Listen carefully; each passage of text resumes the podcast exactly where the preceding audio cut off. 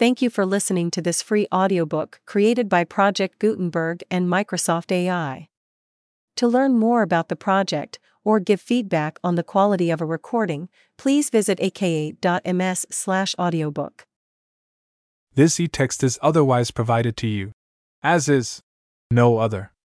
Warranties of any kind, express or implied, are made to you as to the e-text or any medium it may be on, including but not limited to warranties of merchantability or fitness for a particular purpose. Some states do not allow disclaimers of implied warranties or the exclusion or limitation of consequential damages, so the above disclaimers and exclusions may not apply to you, and you may have other legal rights.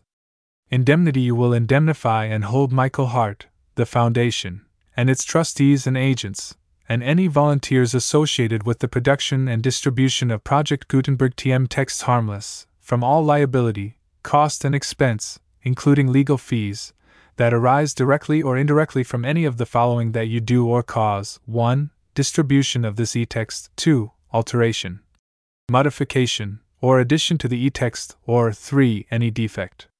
Distribution under Project Gutenberg TM you may distribute copies of this e-text electronically, or by disk, book, or any other medium if you either delete this small print and all other references to Project Gutenberg or 1. Only give exact copies of it. Among other things, this requires that you do not remove, alter, or modify the e-text or this small print statement. You may, however, if you wish, distribute this e-text in machine readable binary, compressed, markup, or proprietary form, including any form resulting from conversion by word processing or hypertext software, but only so long as either. Asterisk, the e-text, when displayed, is clearly readable, and does not contain characters other than those intended by the author of the work, although tilde, asterisk, asterisk, and underline, underscore, characters may be used to convey punctuation intended by the author and additional characters may be used to indicate hypertext links, or asterisk. The e-text may be readily converted by the reader at no expense into plain ASCII, EBCDIC, or equivalent form by the program that displays the e-text, as is the case, for instance, with most word processors, or asterisk you provide, or agree to also provide on request at no additional cost, fee, or expense, a copy of the e-text in its original plain ASCII form, or in EBCDIC or other equivalent proprietary form. 2. Honor the e-text refund and replacement provisions of this small print statement. 3. Pay a trademark license fee to the Foundation of 20% of the gross profits you derive calculated using the method you already use to calculate your applicable taxes. If you don't derive profits, no royalty is due. Royalties are payable to Project Gutenberg Literary Archive Foundation. The 60 days following each date you prepare, or were legally required to prepare, your annual, or equivalent periodic, tax return. Please contact us beforehand to let us know your plans and to work out the details. What if you want to send money even if you don't have to? Project Gutenberg is dedicated to increasing the number of public domain and licensed works that can be freely distributed in machine readable form. The project gratefully accepts contributions of money, time, public domain materials, or royalty free copyright licenses. Money should be paid to the Project Gutenberg Literary Archive Foundation.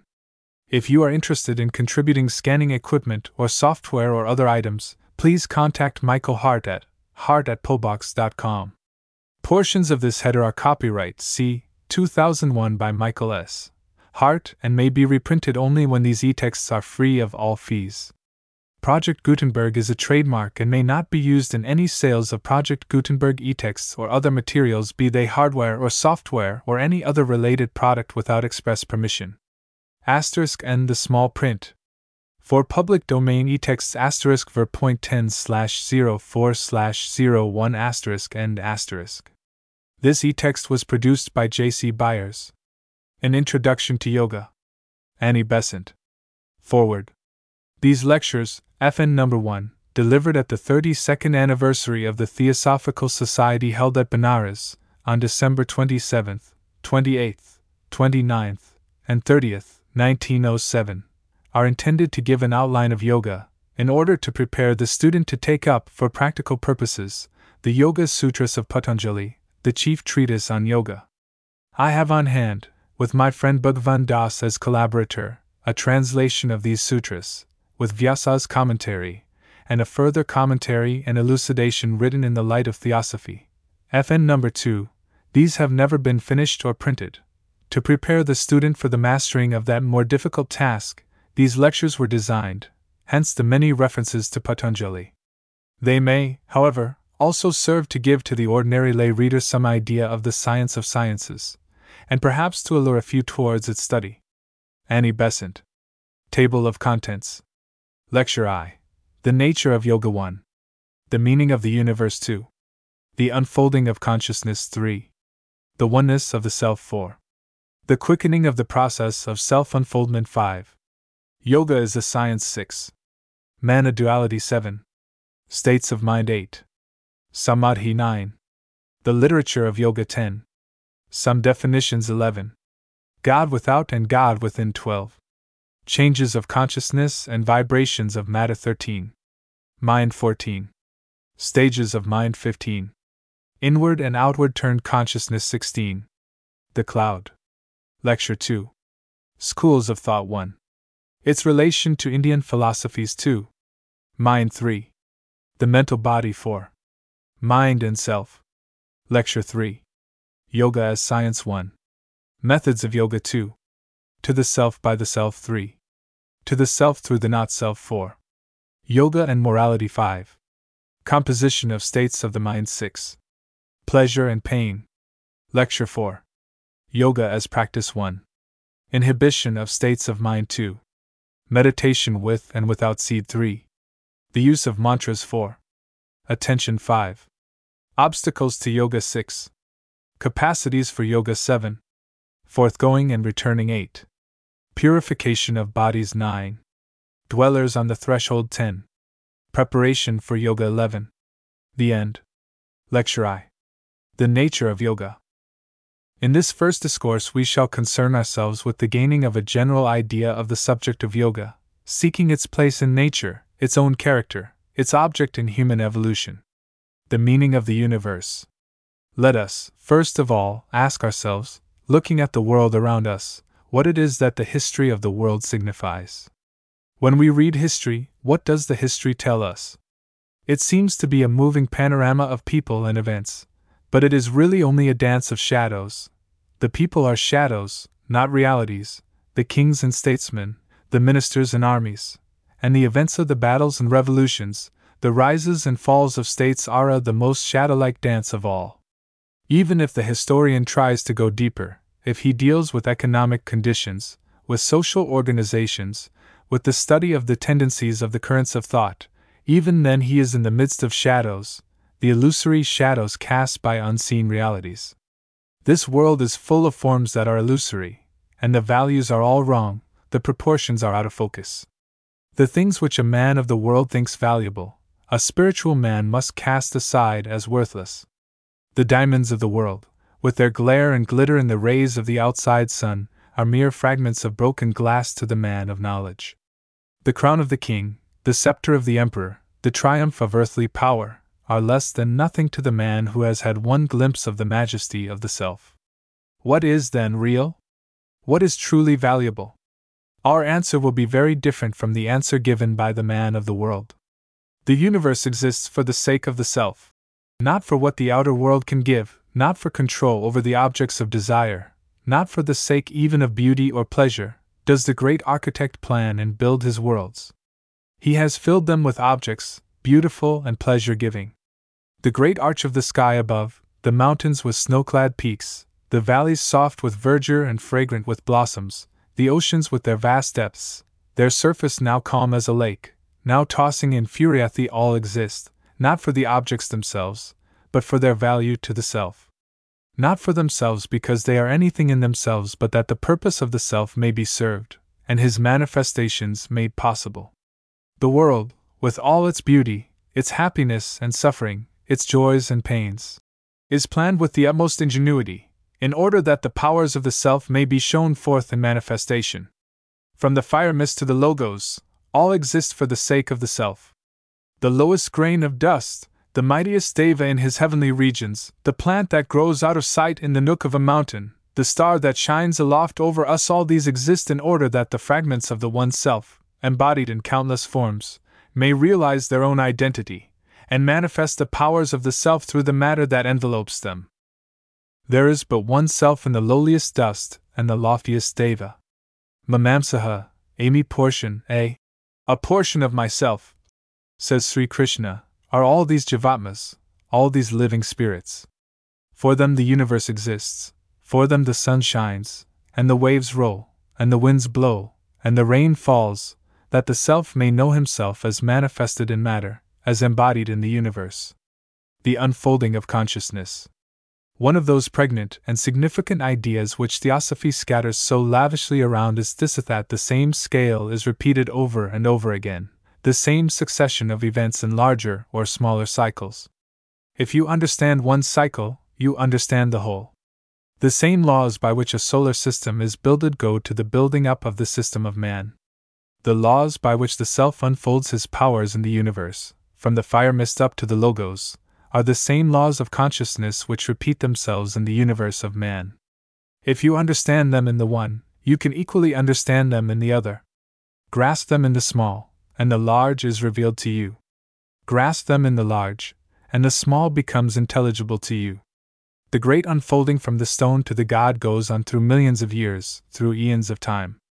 But the long unfolding that takes place in the universe takes place in a shorter time cycle within the limit of humanity, and this in a cycle so brief that it seems as nothing beside the longer one.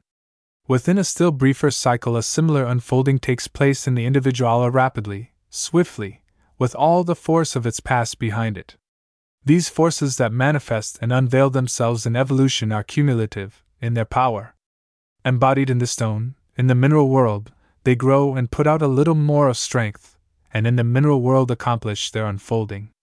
Then they become too strong for the mineral, and press on into the vegetable world. There they unfold more and more of their divinity, until they become too mighty for the vegetable, and become animal expanding within and gaining experiences from the animal, they again overflow the limits of the animal, and appear as the human. In the human being, they still grow and accumulate with ever increasing force, and exert greater pressure against the barrier, and then out of the human, they press into the superhuman. This last process of evolution is called yoga.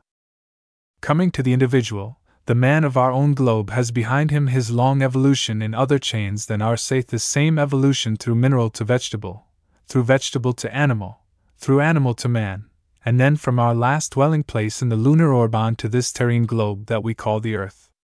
Our evolution here has all the force of the last evolution in it, and hence, when we come to this shortest cycle of evolution which is called yoga, the man has behind him the whole of the forces accumulated in his human evolution, and it is the accumulation of these forces which enables him to make the passage so rapidly. We must connect our yoga with the evolution of consciousness everywhere, else we shall not understand it at all. For the laws of evolution of consciousness in a universe are exactly the same as the laws of yoga, and the principles whereby consciousness unfolds itself in the great evolution of humanity are the same principles that we take in yoga and deliberately apply to the more rapid unfolding of our own consciousness. So that yoga, when it is definitely begun, is not a new thing, as some people imagine. The whole evolution is one in its essence. The succession is the same, the sequence is identical. Whether you are thinking of the unfolding of consciousness in the universe, or in the human race, or in the individual, you can study the laws of the whole, and in yoga you learn to apply those same laws to your own consciousness rationally and definitely. All the laws are one, however different in their stage of manifestation. If you look at yoga in this light, then this yoga, which seems so alien and so far off, will begin to wear a familiar face, and come to you in a garb not wholly strange. As you study the unfolding of consciousness, and the corresponding evolution of form, it will not seem so strange that from man you should pass on to Superman, transcending the barrier of humanity, and finding yourself in the region where divinity becomes more manifest. The oneness of the Self. The self in you is the same as the self universal. Whatever powers are manifested throughout the world, those powers exist in germ, in latency in you. He, the Supreme, does not evolve. In him there are no additions or subtractions. His portions, the Jivatmas, are as himself, and they only unfold their powers in matter as conditions around them draw those powers forth. If you realize the unity of the self amid the diversities of the not self, then yoga will not seem an impossible thing to you. The quickening of the process of self unfoldment. Educated and thoughtful men and women you already are, Already you have climbed up that long ladder which separates the present outer form of the deity in you from his form in the dust. The manifest deity sleeps in the mineral and the stone. He becomes more and more unfolded in vegetables and animals, and lastly in man he has reached what appears as his culmination to ordinary men. Having done so much, shall you not do more? With the consciousness so far unfolded, does it seem impossible that it should unfold in the future into the divine? as you realize that the laws of the evolution of form and of the unfolding of consciousness in the universe and man are the same, and that it is through these laws that the yogi brings out his hidden powers, then you will understand also that it is not necessary to go into the mountain or into the desert, to hide yourself in a cave or a forest, in order that the union with the self may be obtained who is within you and without you. Sometimes for a special purpose seclusion may be useful.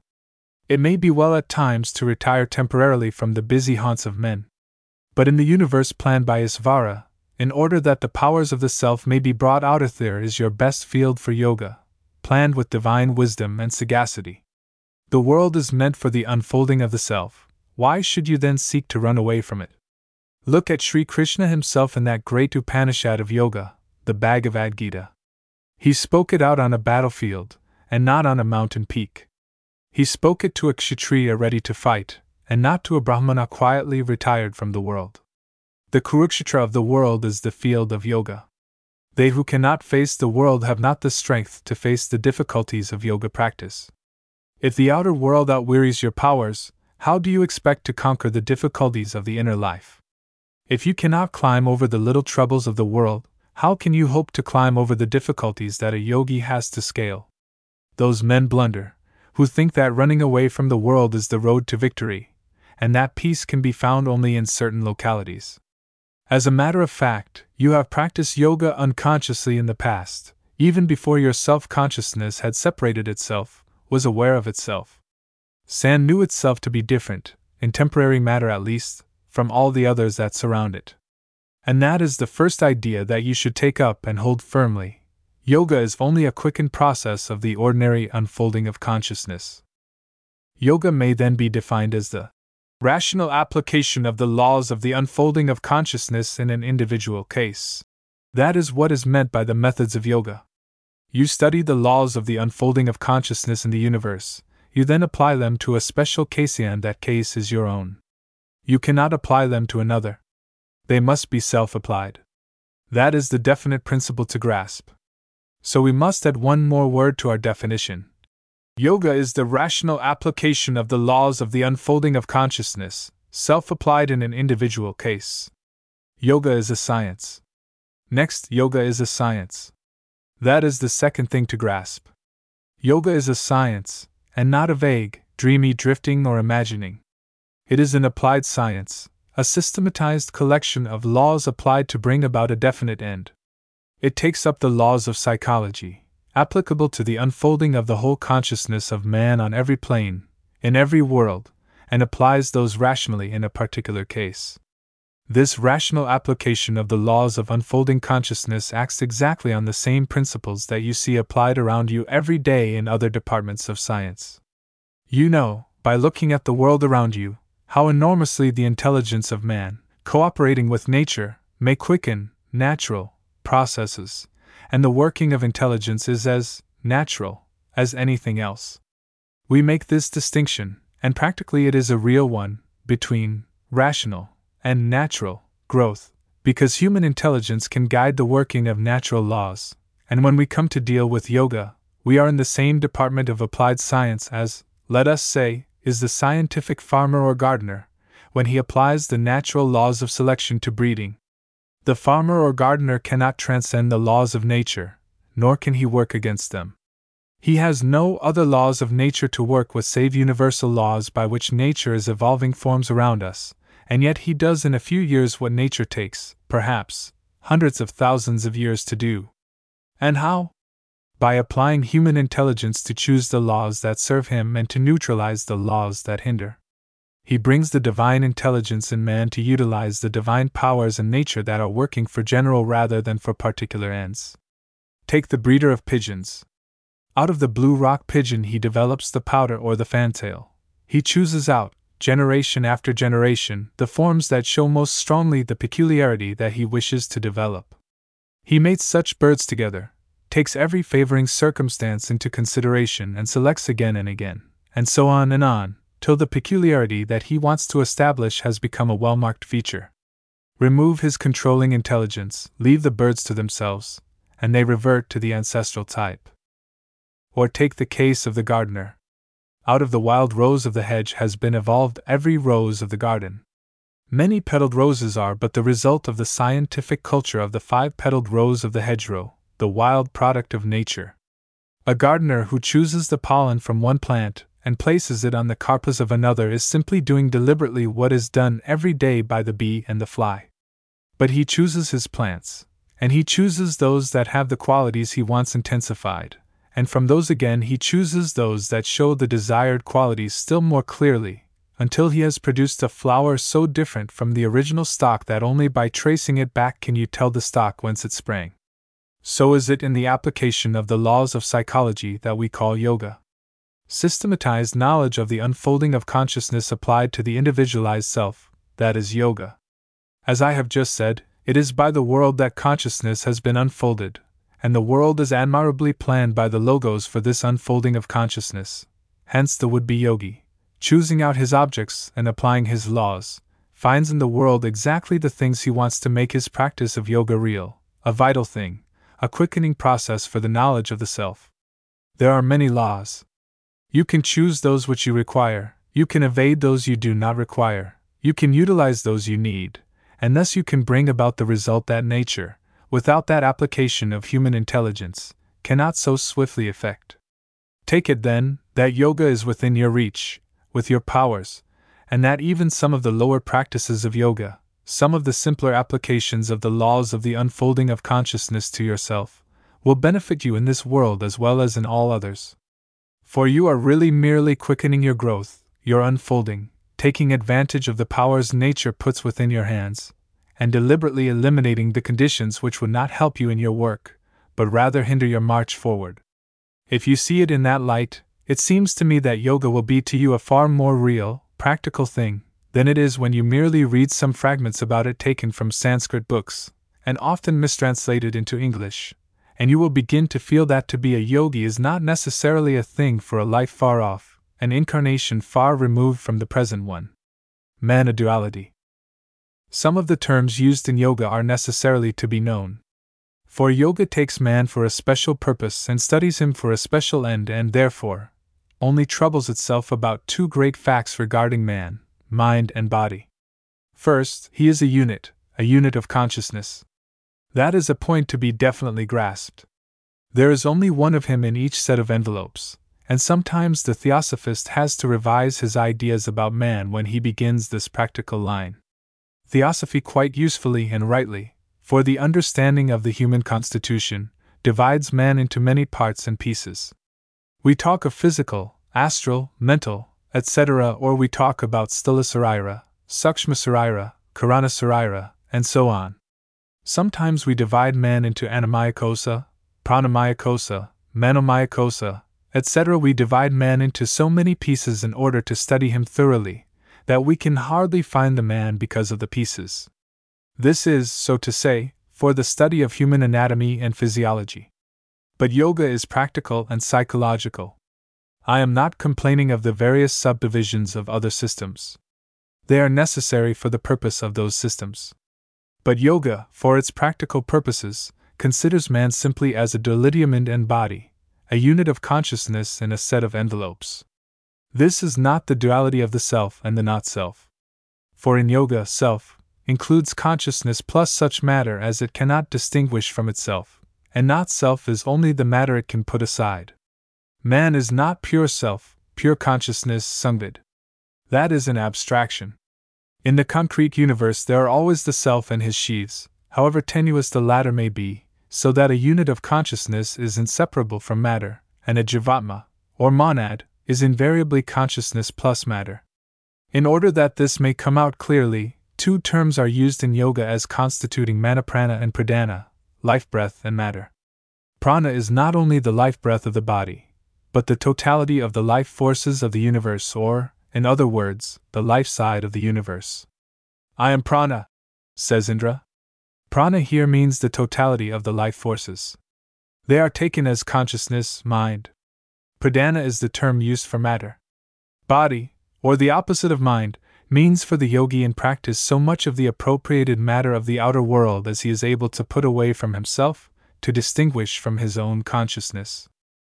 This division is very significant and useful, if you can catch clearly hold of the root idea. Of course, looking at the thing from beginning to end, you will see prana, the great life, the great self, always present in all, and you will see the envelopes, the bodies, the sheaths, present at the different stages, taking different forms. But from the standpoint of yogic practice, that is called prana, or self, with which the man identifies himself for the time, including every sheath of matter from which the man is unable to separate himself in consciousness. That unit to the yogi is the self, so that it is a changing quantity as he drops off one sheath after another and says, That is not myself. He is coming nearer and nearer to his highest point, to consciousness in a single film, in a single atom of matter, a monad. For all practical purposes of yoga, the man, the working, conscious man, is so much of him as he cannot separate from the matter enclosing him, or with which he is connected. Only that is body which the man is able to put aside and say, This is not I, but mine we find we have a whole series of terms in yoga which may be repeated over and over again. All the states of mind exist on every plane, says Vyasa, and this way of dealing with man enables the same significant words, as we shall see in a moment, to be used over and over again, with an ever subtler connotation. They all become relative, and are equally true at each stage of evolution. Now it is quite clear that, so far as many of us are concerned, the physical body is the only thing of which we can say, It is not myself.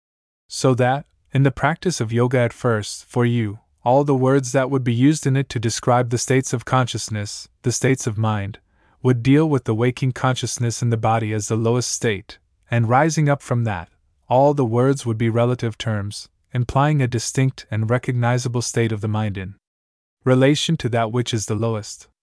In order to know how you shall begin to apply to yourselves the various terms used to describe the states of mind, you must carefully analyze your own consciousness, and find out how much of it is really consciousness, and how much is matter so closely appropriated that you cannot separate it from yourself. States of mind.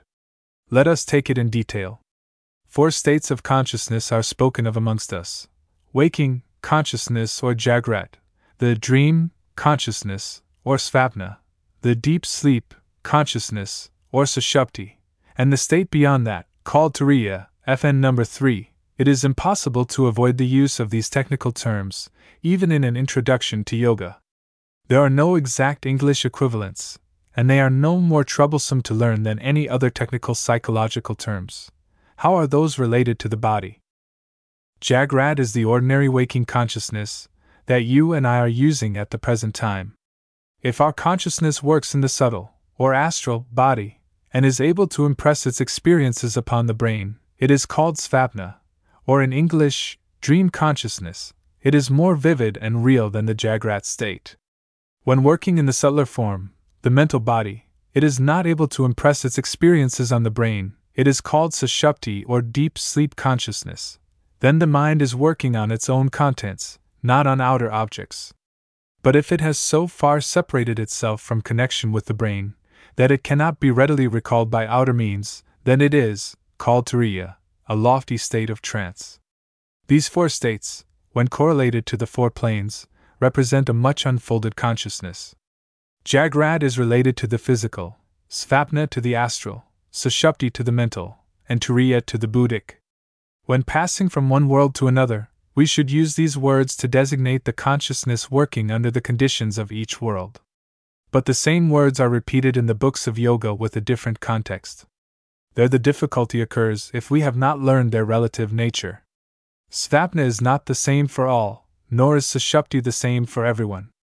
Above all, the word samadhi, to be explained in a moment, is used in different ways and in different senses. How then are we to find our way in this apparent tangle? By knowing the state which is the starting point, and then the sequence will always be the same. All of you are familiar with the waking consciousness in the physical body. You can find four states even in that, if you analyze it, and a similar sequence of the states of the mind is found on every plane. How to distinguish them, then? Let us take the waking consciousness, and try to see the four states in that. Suppose I take up a book and read it. I read the words. My eyes arc related to the outer physical consciousness. That is the Jagrat state.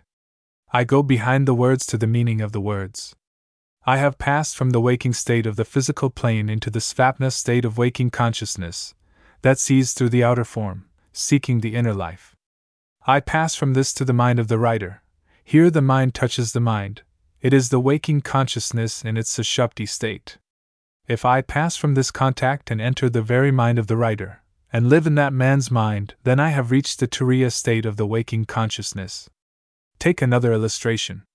I look at any watch. I am in Jagrat. I close my eyes and make an image of the watch. I am in Svapna. I call together many ideas of many watches, and reach the ideal watch. I am in Sushupti. I pass to the ideal of time in the abstract. I am in Turiya. But all these are stages in the physical plane consciousness. I have not left the body. In this way, you can make states of mind intelligible and real, instead of mere words.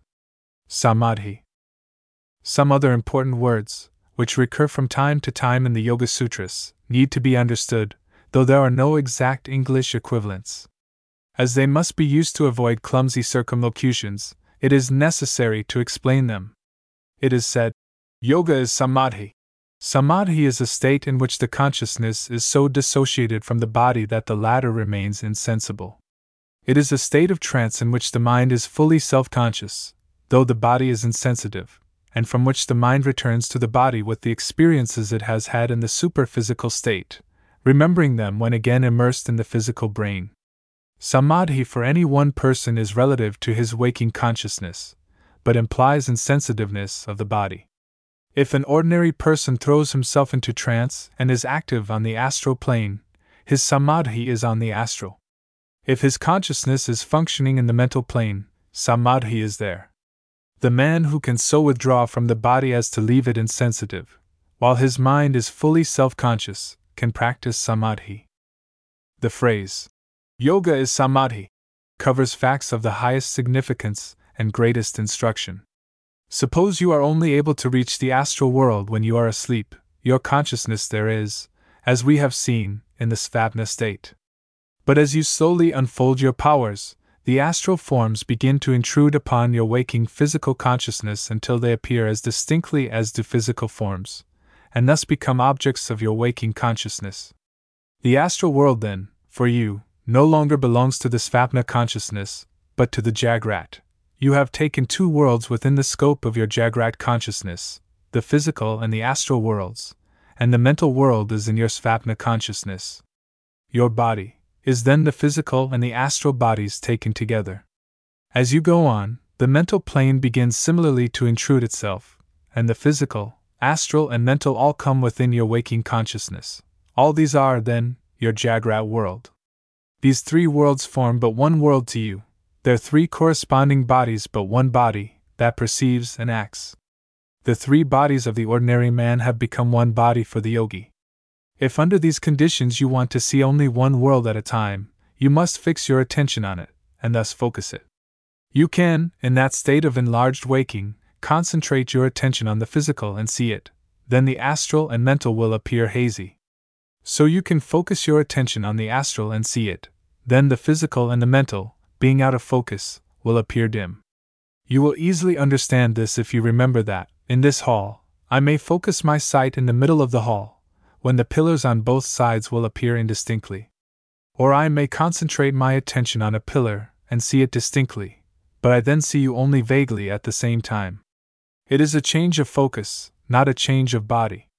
Remember that all which you can put aside as not yourself is the body of the yogi, and hence, as you go higher, the lower bodies form but a single body and the consciousness in that sheath of matter which it still cannot throw away, that becomes the man. Yoga is samadhi. It is the power to withdraw from all that you know as body, and to concentrate yourself within. That is samadhi. No ordinary means will then call you back to the world that you have left.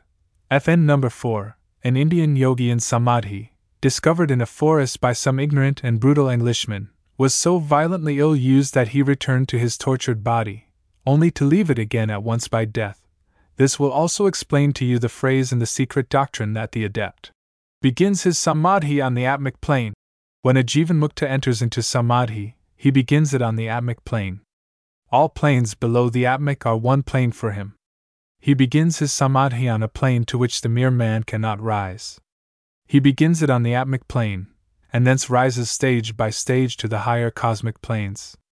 The same word, samadhi, is used to describe the states of the consciousness, whether it rises above the physical into the astral, as in self induced trance of an ordinary man, or as in the case of a jivanmukta when, the consciousness being already centered in the fifth, or atmic plane, it rises to the higher planes of a larger world the literature of yoga.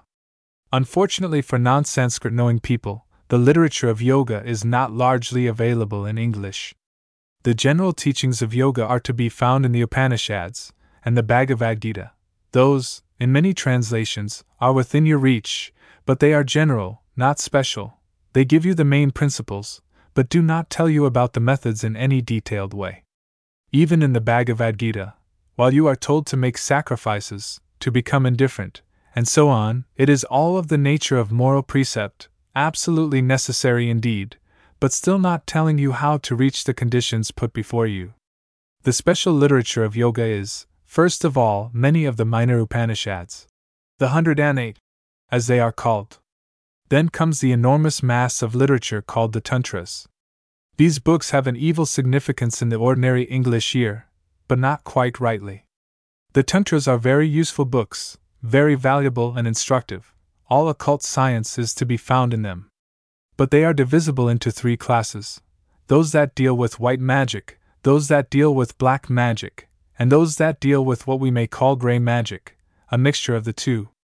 Now, magic is the word which covers the methods of deliberately bringing about supernormal physical states by the action of the will. A high tension of the nerves, brought on by anxiety or disease, leads to ordinary hysteria, emotional and foolish. A similarly high tension, brought about by the will, renders a man sensitive to superphysical vibrations. Going to sleep has no significance, but going into samadhi is a priceless power. The process is largely the same, but one is due to ordinary conditions, the other to the action of the trained will. The yogi is the man who has learned the power of the will and knows how to use it to bring about foreseen and foredetermined results. This knowledge has ever been called magic. It is the name of the great science of the past, the one science, to which only the word great was given in the past. The Tantras contain the whole of that the occult side of man and nature, the means whereby discoveries may be made, the principles whereby the man may recreate himself, all these are in the Tantras. The difficulty is that without a teacher they are very dangerous. And again and again, a man trying to practice the tantric methods without a teacher makes himself very ill. So the Tantras have got a bad name both in the West and here in India. A good many of the American, occult, books now sold are scraps of the Tantras which have been translated. One difficulty is that these tantric works often use the name of a bodily organ to represent an astral or mental center. There is some reason in that because all the centers are connected with each other from body to body. But no reliable teacher would set his pupil to work on the bodily organs until he had some control over the higher centers, and had carefully purified the physical body. Knowing the one helps you to know the other, and the teacher who has been through it all can place his pupil on the right path.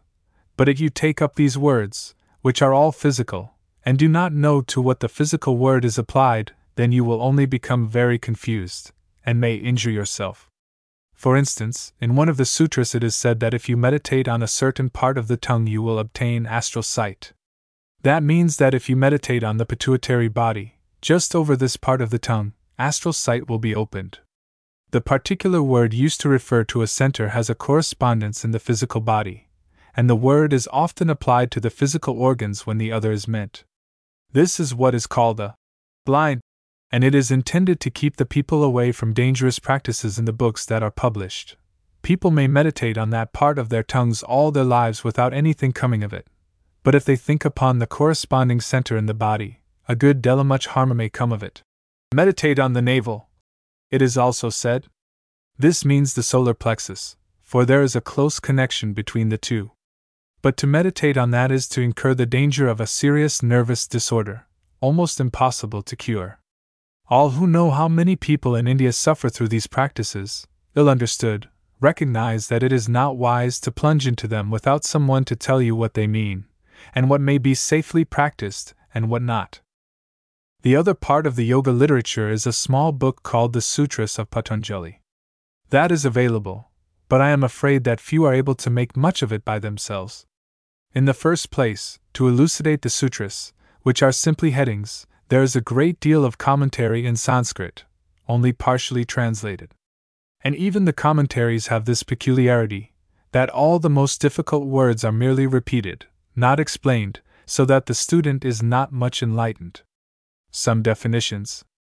There are a few words, constantly recurring, which need brief definitions, in order to avoid confusion. They are unfolding, evolution, spirituality, psychism, yoga, and mysticism. Unfolding always refers to consciousness, evolution to forms. Evolution is the homogeneous becoming the heterogeneous, the simple becoming complex. But there is no growth and no perfectioning for spirit, for consciousness, it is all there and always, and all that can happen to it is to turn itself outwards instead of remaining turned inwards. The God in you cannot evolve, but he may show forth his powers through matter that he has appropriated for the purpose, and the matter evolves to serve him. He himself only manifests what he is. And on that, many a saying of the great mystics may come to your mind. Become, says St. Ambrose, what you are. A paradoxical phrase, but one that sums up a great truth become an outer manifestation that which you are in inner reality. That is the object of the whole process of yoga. Spirituality is the realization of the One. Psychism is the manifestation of intelligence through any material vehicle. FN number 5. See London Lectures of 1907. Spirituality and Psychism. Dot. Yoga is the seeking of union by the intellect, a science, mysticism, is the seeking of the same union by emotion. FN number 6. The word yoga may, of course, be rightly used of all union with the self, whatever the road taken. I am using it here in the narrower sense, as peculiarly connected with the intelligence, as a science, herein following Patanjali. See the mystic. He fixes his mind on the object of devotion, he loses self consciousness, and passes into a rapture of love and adoration, leaving all external ideas, wrapped in the object of his love, and a great surge of emotion sweeps him up to God. He does not know how he has reached that lofty state. He is conscious only of God and his love for him. Here is the rapture of the mystic, the triumph of the saint. The yogi does not work like that. Step after step, he realizes what he is doing. He works by science and not by emotion, so that any who do not care for science, finding it dull and dry, are not at present unfolding that part of their nature which will find its best help in the practice of yoga. The yogi may use devotion as a means. This comes out very plainly in Patanjali. He has given many means whereby yoga may be followed, and curiously, devotion to Isvara is one of several means. There comes out the spirit of the scientific thinker. Devotion to Isvara is not for him an end in itself, but means to an indate concentration of the mind. You see there at once the difference of spirit. Devotion to Isvara is the path of the mystic. He attains communion by that. Devotion to Isvara as a means of concentrating the mind is the scientific way in which the yogi regards devotion. No number of words would have brought out the difference of spirit between yoga and mysticism as well as this. The one looks upon devotion to Isvara as a way of reaching the beloved, the other looks upon it as a means of reaching concentration, To the mystic, God, in himself, is the object of search, delight in him is the reason for approaching him, union with him in consciousness is his goal. But to the yogi, fixing the attention on God is merely an effective way of concentrating the mind. In the one, devotion is used to obtain an end, in the other, God is seen as the end and is reached directly by rapture. God without and God within. That leads us to the next point the relation of God without to God within. To the yogi, who is the very type of Hindu thought, there is no definite proof of God save the witness of the self within to his existence. And his idea of finding the proof of God is that you should strip away from your consciousness all limitations, and thus reach the stage where you have pure consciousness, save a veil of the thin nirvanic matter. Then you know that God is. So you read in the Upanishad, whose only proof is the witness of the self. This is very different from Western methods of thought, which try to demonstrate God by a process of argument. The Hindu will tell you that you cannot demonstrate God by any argument or reasoning. He is above and beyond reasoning, and although the reason may guide you on the way, it will not prove to demonstration that God is. The only way you can know Him is by diving into yourself. There you will find Him, and know that He is without as well as within you. And yoga is a system that enables you to get rid of everything from consciousness that is not God, save that one veil of the nirvanic atom, and so to know that God is, with an unshakable certainty of conviction. To the Hindu, that inner conviction is the only thing worthy to be called faith. And this gives you the reason why faith is said to be beyond reason, and so is often confused with credulity. Faith is beyond reason, because it is the testimony of the self to himself, that conviction of existence as self, of which reason is only one of the outer manifestations. And the only true faith is that inner conviction, which no argument can either strengthen or weaken, of the innermost self of you, that of which alone you are entirely sure.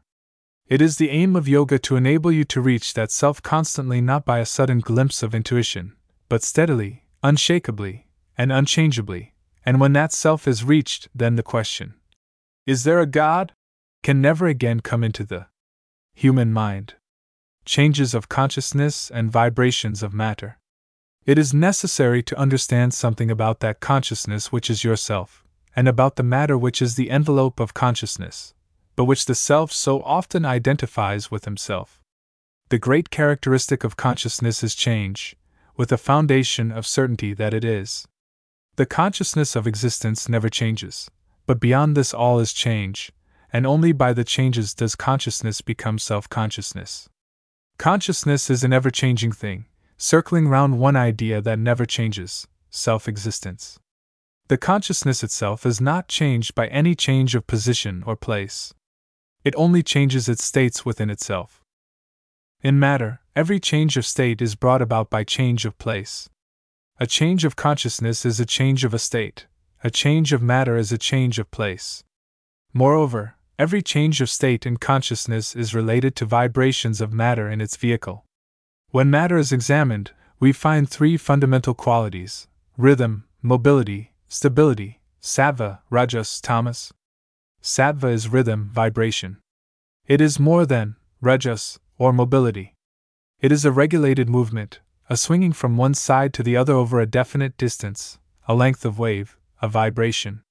The question is often put How can things in such different categories, as matter and spirit, affect each other? Can we bridge that great gulf which some say can never be crossed? Yes, the Indian has crossed it, or rather, has shown that there is no gulf. To the Indian, matter and spirit are not only the two phases of the one, but by a subtle analysis of the relation between consciousness and matter, he sees that in every universe the Logos imposes upon matter a certain definite relation of rhythms, every vibration of matter corresponding to a change in consciousness. There is no change in consciousness, however subtle, that has not appropriated to it a vibration in matter. There is no vibration in matter, however swift or delicate, which has not correlated to it a certain change in consciousness. That is the first great work of the Logos, which the Hindu scriptures trace out in the building of the atom, the Tanmatra. The measure of that, the measure of consciousness. He who is consciousness imposes on his material the answer to every change in consciousness, and that is an infinite number of vibrations. So that between the self and his sheaths there is this invariable relation, the change in consciousness and the vibration of matter, and vice versa. That makes it possible for the self to know the not self. These correspondences are utilized in Raja Yoga and Hatha Yoga, the kingly yoga and the yoga of resolve. The Raja Yoga seeks to control the changes in consciousness, and by this control to rule the material vehicles. The Hatha Yoga seeks to control the vibrations of matter, and by this control to evoke the desired changes in consciousness. The weak point in Hatha Yoga is that action on this line cannot reach beyond the astral plane, and the great strain imposed on the comparatively intractable matter of the physical plane sometimes leads to atrophy of the very organs, the activity of which is necessary for effecting the changes in consciousness that would be useful. The Hatha Yogi gains control over the bodily organs with which the waking consciousness no longer concerns itself, having relinquished them to its lower part, the Subconsciousness, this is often useful as regards the prevention of disease, but serves no higher purpose. When he begins to work on the brain centers connected with ordinary consciousness, and still more when he touches those connected with the superconsciousness, he enters a dangerous region, and is more likely to paralyze than to evolve. That relation alone it is which makes matter cognizable. The change in the thinker is answered by a change outside, and his answer to it, and the change in it that he makes by his answer rearrange again the matter of the body which is his envelope. Hence, the rhythmic changes in matter are rightly called its cognizability. Matter may be known by consciousness, because of this unchanging relation between the two sides of the manifest logos who is one, and the self becomes aware of changes within himself, and thus of those of the external words to which those changes are related. Mind. What is mind? From the yogic standpoint, it is simply the individualized consciousness, the whole of it, the whole of your consciousness, including your activities, which the Western psychologist puts outside mind. Only on the basis of Eastern psychology is yoga possible. How shall we describe this individualized consciousness? First, it is aware of things. Becoming aware of them, it desires them. Desiring them, it tries to attain them. So we have the three aspects of consciousness intelligence, desire, activity. On the physical plane, activity predominates, although desire and thought are present. On the astral plane, desire predominates, and thought and activity are subject to desire.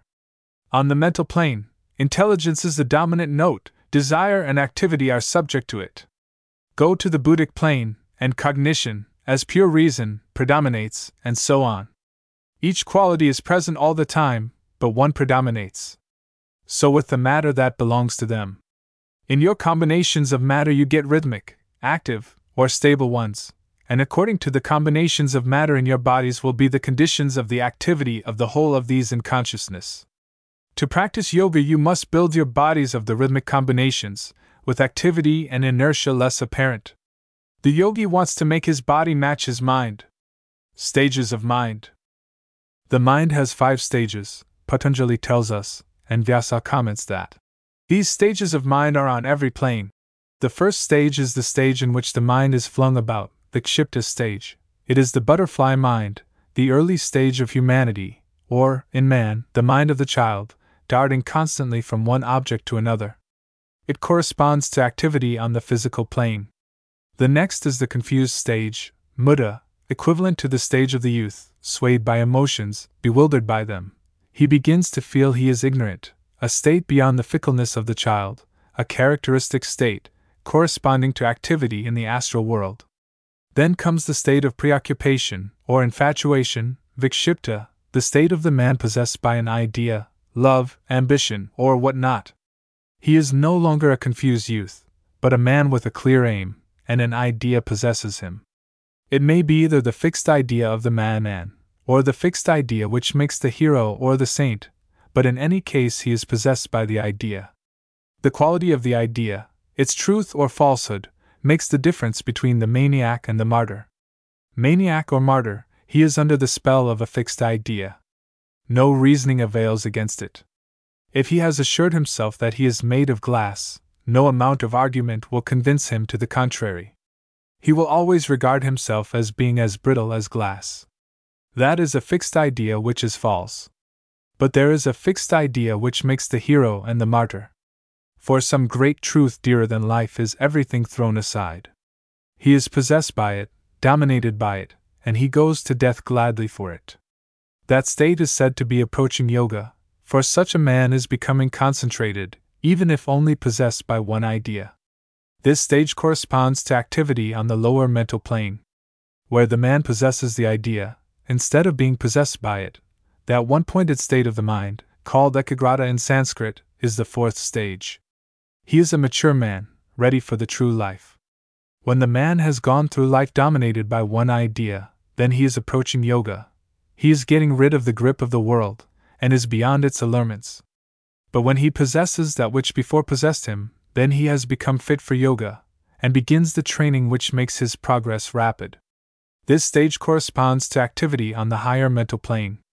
Out of this fourth stage, or ekagrata, arises the fifth stage, niruddha or self controlled.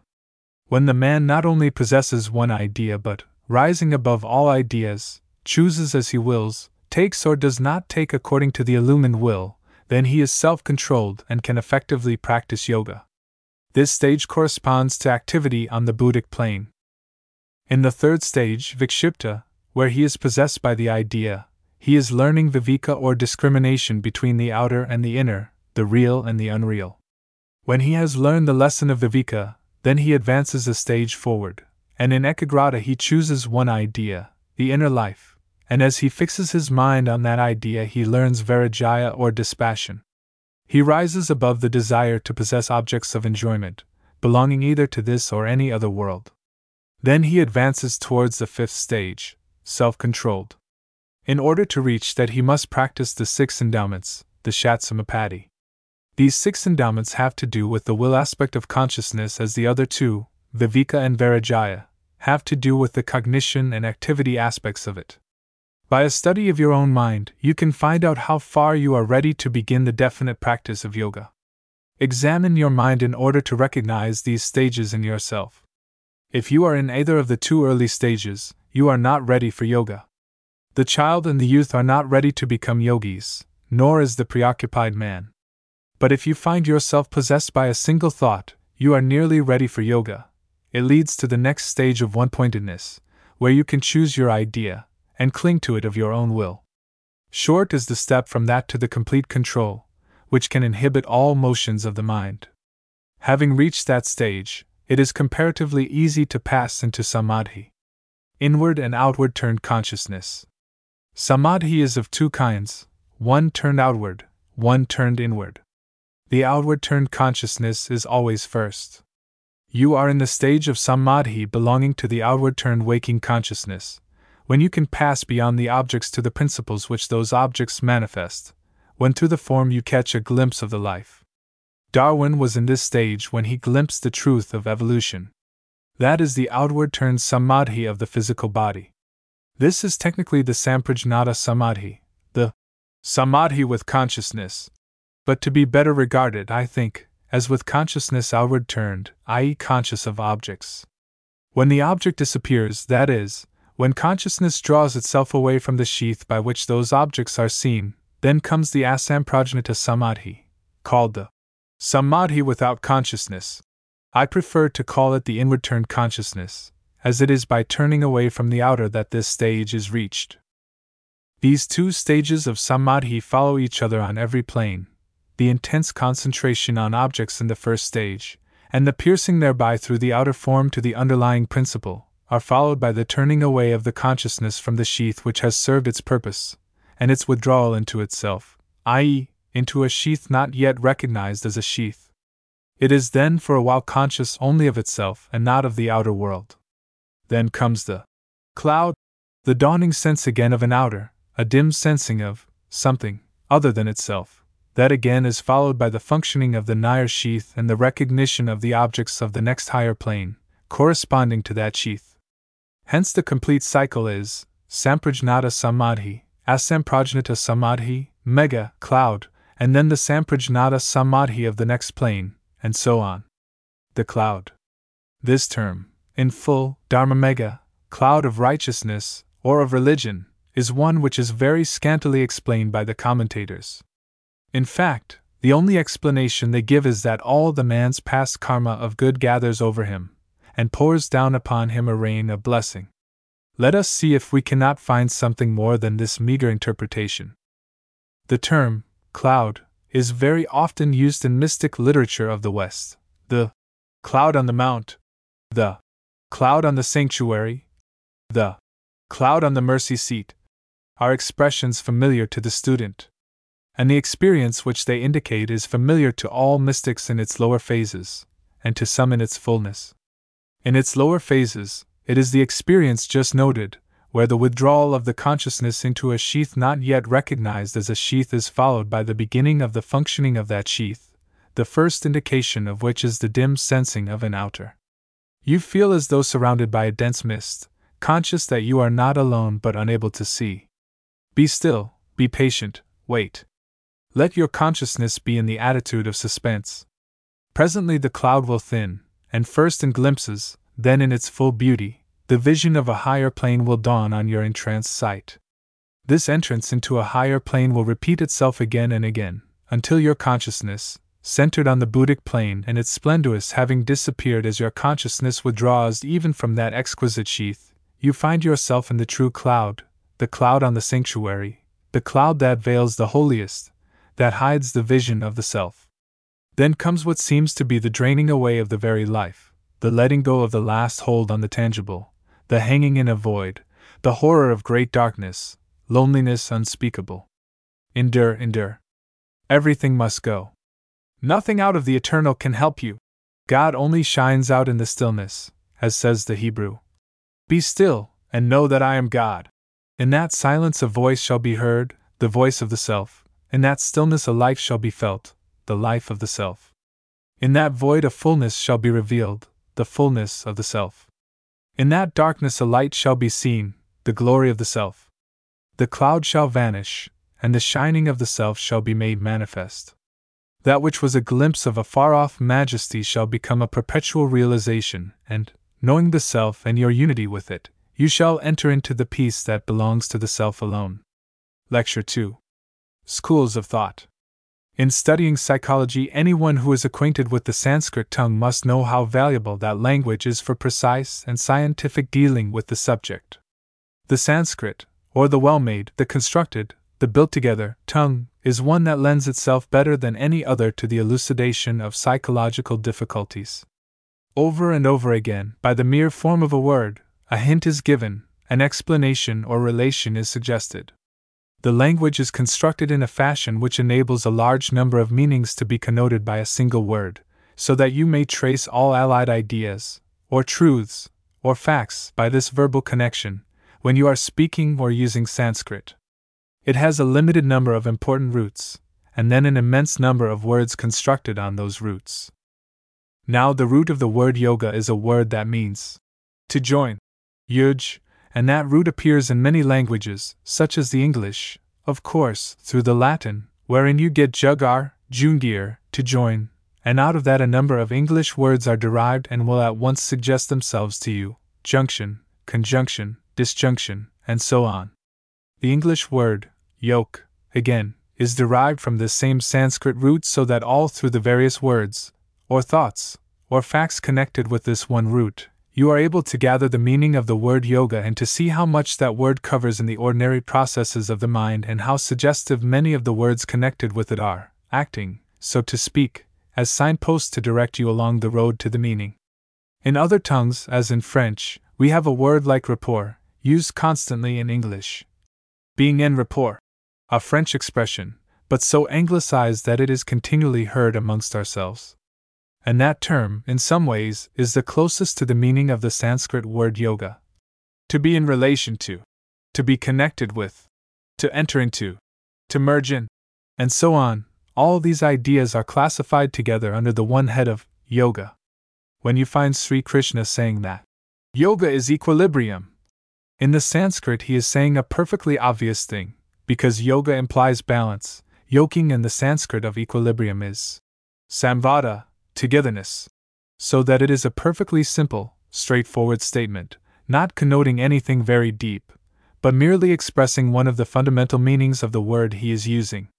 And so, with another word, a word used in the commentary on the sutra I quoted before, which conveys to the Hindu a perfectly straightforward meaning. Yoga is samadhi. To an only English knowing person, that does not convey any very definite idea. Each word needs explanation. To a Sanskrit knowing man, the two words are obviously related to one another. For the word yoga, we have seen, means yoke together, and samadhi derived from the root dha, to place, with the preposition sam and a, meaning completely together. Samadhi, therefore, literally means fully placing together, and its etymological equivalent in English would be to compose, calm equals sam, pasita equals place. Samadhi therefore means composing the mind, collecting it together, checking all distractions. Thus, by philological, as well as by practical, investigation, the two words yoga and samadhi are inseparably linked together. And when Vyasa, the commentator, says, Yoga is the composed mind, he is conveying a clear and significant idea as to what is implied in yoga. Although samadhi has come to mean, by a natural sequence of ideas, the trance state which results from perfect composure, its original meaning should not be lost sight of. Thus, in explaining yoga, one is often at a loss for the English equivalent of the manifold meanings of the Sanskrit tongue, and I earnestly advise those of you who can do so, at least to acquaint yourselves sufficiently with this admirable language, to make the literature of yoga more intelligible to you than it can be to a person who is completely ignorant of Sanskrit its relation to Indian philosophies. Let me ask you to think for a while on the place of yoga in its relation to two of the great Hindu schools of philosophical thought, for either the Westerner nor the non Sanskrit knowing Indian can ever really understand the translations of the chief Indian books, now current here and in the West, and the force of all the allusions they make, unless they acquaint themselves in some degree with the outlines of these great schools of philosophy. They being the very foundation on which these books are built up. Take the Bhagavad Gita. Probably there are many who know that book fairly well, who use it as the book to help in the spiritual life, who are not familiar with most of its precepts. But you must always be more or less in a fog in reading it, unless you realize the fact that it is founded on a particular Indian philosophy and that the meaning of nearly all the technical words in it is practically limited by their meaning in philosophy known as the Samkhya. There are certain phrases belonging rather to the Vedanta, but the great majority are Samkhyan, and it is taken for granted that the people reading or using the book are familiar with the outline of the Samkhyan philosophy. I do not want to take you into details, but I must give you the leading ideas of the philosophy. For if you grasp these, you will not only read your Bhagavad Gita with much more intelligence than before, but you will be able to use it practically for yogic purposes in a way that, without this knowledge, is almost impossible. Alike in the Bhagavad Gita and in the Yoga Sutras of Patanjali, the terms are Samkhyan, and historically, yoga is based on the Samkhya, so far as its philosophy is concerned. Samkhya does not concern itself with the existence of deity, but only with the becoming of a universe, the order of evolution. Hence, it is often called Nirisvara Samkhya, the Samkhya without God. But so closely is it bound up with the yoga system that the latter is called Sesvara Samkhya, with God. For its understanding, therefore, I must outline part of the Samkhya philosophy, that part which deals with the relation of spirit and matter. Note the difference from this of the Vedantic conception of self and not self, and then find the reconciliation in the theosophic statement of the facts in nature. The directions which fall from the lips of the Lord of Yoga in the Gita may sometimes seem to you opposed to each other and contradictory because they sometimes are phrased in the Samkhyan and sometimes in the Vedantic terms, starting from different standpoints, one looking at the world from the standpoint of matter, the other from the standpoint of spirit. If you are a student of theosophy, then the knowledge of the facts will enable you to translate the different phrases. That reconciliation and understanding of these apparently contradictory phrases is the object to which I would ask your attention now.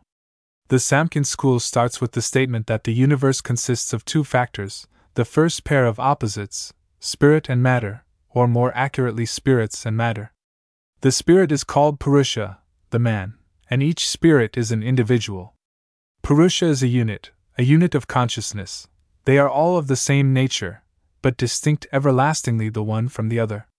Of these units there are many, countless Purushas are to be found in the world of men. But while they are countless in number, they are identical in nature, they are homogeneous. Every Purusha has three characteristics, and these three are alike in all. One characteristic is awareness, it will become cognition. The second of the characteristics is life or prana, it will become activity. The third characteristic is immutability, the essence of eternity, it will become will. Eternity is not, as some mistakenly think, everlasting time. Everlasting time has nothing to do with eternity. Time and eternity are two altogether different things. Eternity is changeless, immutable, simultaneous. No succession in time, albeit everlasting, if such could be, could give eternity. The fact that Purusha has this attribute of immutability tells us that he is eternal, for changelessness is a mark of the eternal. Such are the three attributes of Purusha, according to the Samkhya.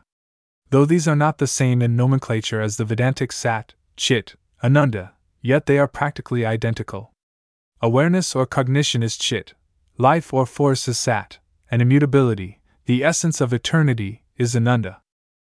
Over against these Purushas, homogeneous units, countless in number, stands Prakriti, matter, the second in the Samkhyan duality.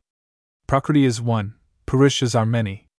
Prakriti is a continuum, Purushas are discontinuous, being innumerable, homogeneous units. Continuity is the mark of Prakriti. Pause for a moment on the name Prakriti. Let us investigate its root meaning. The name indicates its essence. Pra means forth, and Kri is the root, make.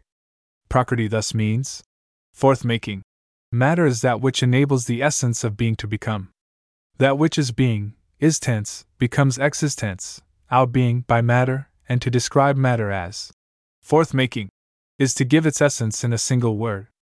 Only by Prakriti can spirit, or Purusha, forth make, or manifest himself. Without the presence of Prakriti, Purusha is helpless, a mere abstraction. Only by the presence of, and in Prakriti, can Purusha make manifest his powers. Prakriti has also three characteristics the well known gunas, attributes or qualities. These are rhythm, mobility, and inertia. Rhythm enables awareness to become cognition. Mobility enables life to become activity. Inertia enables immutability to become will. Now, the conception as to the relation of spirit to matter is a very peculiar one, and confused ideas about it give rise to many misconceptions. If you grasp it, the Bhagavad Gita becomes illuminated, and all the phrases about action and actor, and the mistake of saying, I act, become easy to understand, as implying technical Samkhyan ideas. The three qualities of Prakriti, when Prakriti is thought of as away from Purusha, are in equilibrium, motionless, poised the one against the other, counterbalancing and neutralizing each other, so that matter is called Jada, unconscious, dead. But in the presence of Purusha, all is changed. When Purusha is in propinquity to matter, then there is a change in matter, not outside, but in it. Purusha acts on Prakriti by propinquity, says Vyasa. It comes near Prakriti, and Prakriti begins to live. The coming near is a figure of speech, an adaptation to our ideas of time and space, for we cannot posit nearness of that which is timeless and spaceless, spirit. By the word propinquity is indicated an influence exerted by Purusha on Prakriti, and this, where material objects are concerned, would be brought about by their propinquity. If a magnet be brought near to a piece of soft iron or an electrified body be brought near to a neutral one, certain changes are wrought in the soft iron or in the neutral body by that bringing near. The propinquity of the magnet makes the soft iron a magnet. The qualities of the magnet are produced in it, it manifests poles, it attracts steel, it attracts or repels the end of an electric needle. In the presence of a positively electrified body, the electricity in a neutral body is rearranged, and the positive retreats while the negative gathers near the electrified body. An internal change has occurred in both cases from the propinquity of another object. So with Purusha and Prakriti. Purusha does nothing, but from Purusha there comes out an influence, as in the case of the magnetic influence. The three gunas, under this influence of Purusha, undergo a marvelous change. I do not know what words to use, in order not to make a mistake in putting it. You cannot say that Prakriti absorbs the influence. You can hardly say that it reflects the Purusha. But the presence of Purusha brings about certain internal changes, causes a difference in the equilibrium of the three gunas in Prakriti. The three gunas were in a state of equilibrium. No guna was manifest. One guna was balanced against another. What happens when Purusha influences Prakriti? The quality of awareness in Purusha is taken up by, or reflected in, the guna called sattva, rhythm, and it becomes cognition in Prakriti. The quality that we call life in Purusha is taken up by, or reflected, in the guna called rajas, mobility, and it becomes force, energy, activity, in Prakriti. The quality that we call immutability in Purusha is taken up by, or reflected, in the guna called tamas, inertia, and shows itself out as will or desire in Prakriti. So that, in that balanced equilibrium of Prakriti, a change has taken place by the mere propinquity of, or presence of, the Purusha. The Purusha has lost nothing, but at the same time a change has taken place in matter. Cognition has appeared in it. Activity, force, has appeared in it. Will or desire has appeared in it. With this change in Prakriti, another change occurs. The three attributes of Purusha cannot be separated from each other, nor can the three attributes of Prakriti be separated each from each. Hence, rhythm, while appropriating awareness, is under the influence of the whole three in one Purusha and cannot but also take up subordinately life and immutability as activity and will. And so with mobility and inertia. In combinations, one quality or another may predominate, and we may have combinations which show preponderantly awareness rhythm, or life mobility, or immutability inertia. The combinations in which awareness rhythm or cognition predominates become mind and nature, the subject or subjective half of nature. Combinations in which either of the other two predominates become the object or objective half of nature, the force and matter of the Western scientist. FN number 7. A friend notes that the first is the Shuddha Sattva of the Ramanuj school, and the second and third the Prakriti, or spirit matter, in the lower sense of the same. We have thus nature divided into two, the subject and the object. We have now in nature everything that is wanted for the manifestation of activity, for the production of forms, and for the expression of consciousness. We have mind, and we have force and matter. Purusha has nothing more to do, for he has infused all powers into Prakriti and sits apart, contemplating their interplay, himself remaining unchanged. The drama of existence is played out within matter, and all that spirit does is to look at it. Purusha is the spectator before whom the drama is played. He is not the actor, but only a spectator. The actor is the subjective part of nature, the mind, which is the reflection of awareness in rhythmic matter. That with which it works, objective nature, is the reflection of the other qualities of Purusha, life and immutability, in the gunas, rajas, and tamas.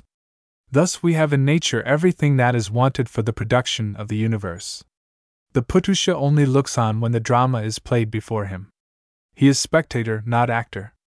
This is the predominant note of the Bhagavad Gita. Nature does everything. The gunas bring about the universe. The man who says, I act, is mistaken and confused. The gunas act, not he. He is only the spectator and looks on. Most of the Gita teaching is built upon this conception of the Samkhya, and unless that is clear in our minds, we can never discriminate the meaning under the phrases of a particular philosophy. Let us now turn to the Vedantic idea. According to the Vedantic view, the self is one, omnipresent, all permeating, the one reality. Nothing exists except the self, that is the starting point in Vedanta. All permeating, all controlling, all inspiring, the self is everywhere present. As the ether permeates all matter, so does the one self permeate, restrain, support, vivify all. It is written in the Gita that as the air goes everywhere, so is the self everywhere in the infinite diversity of objects.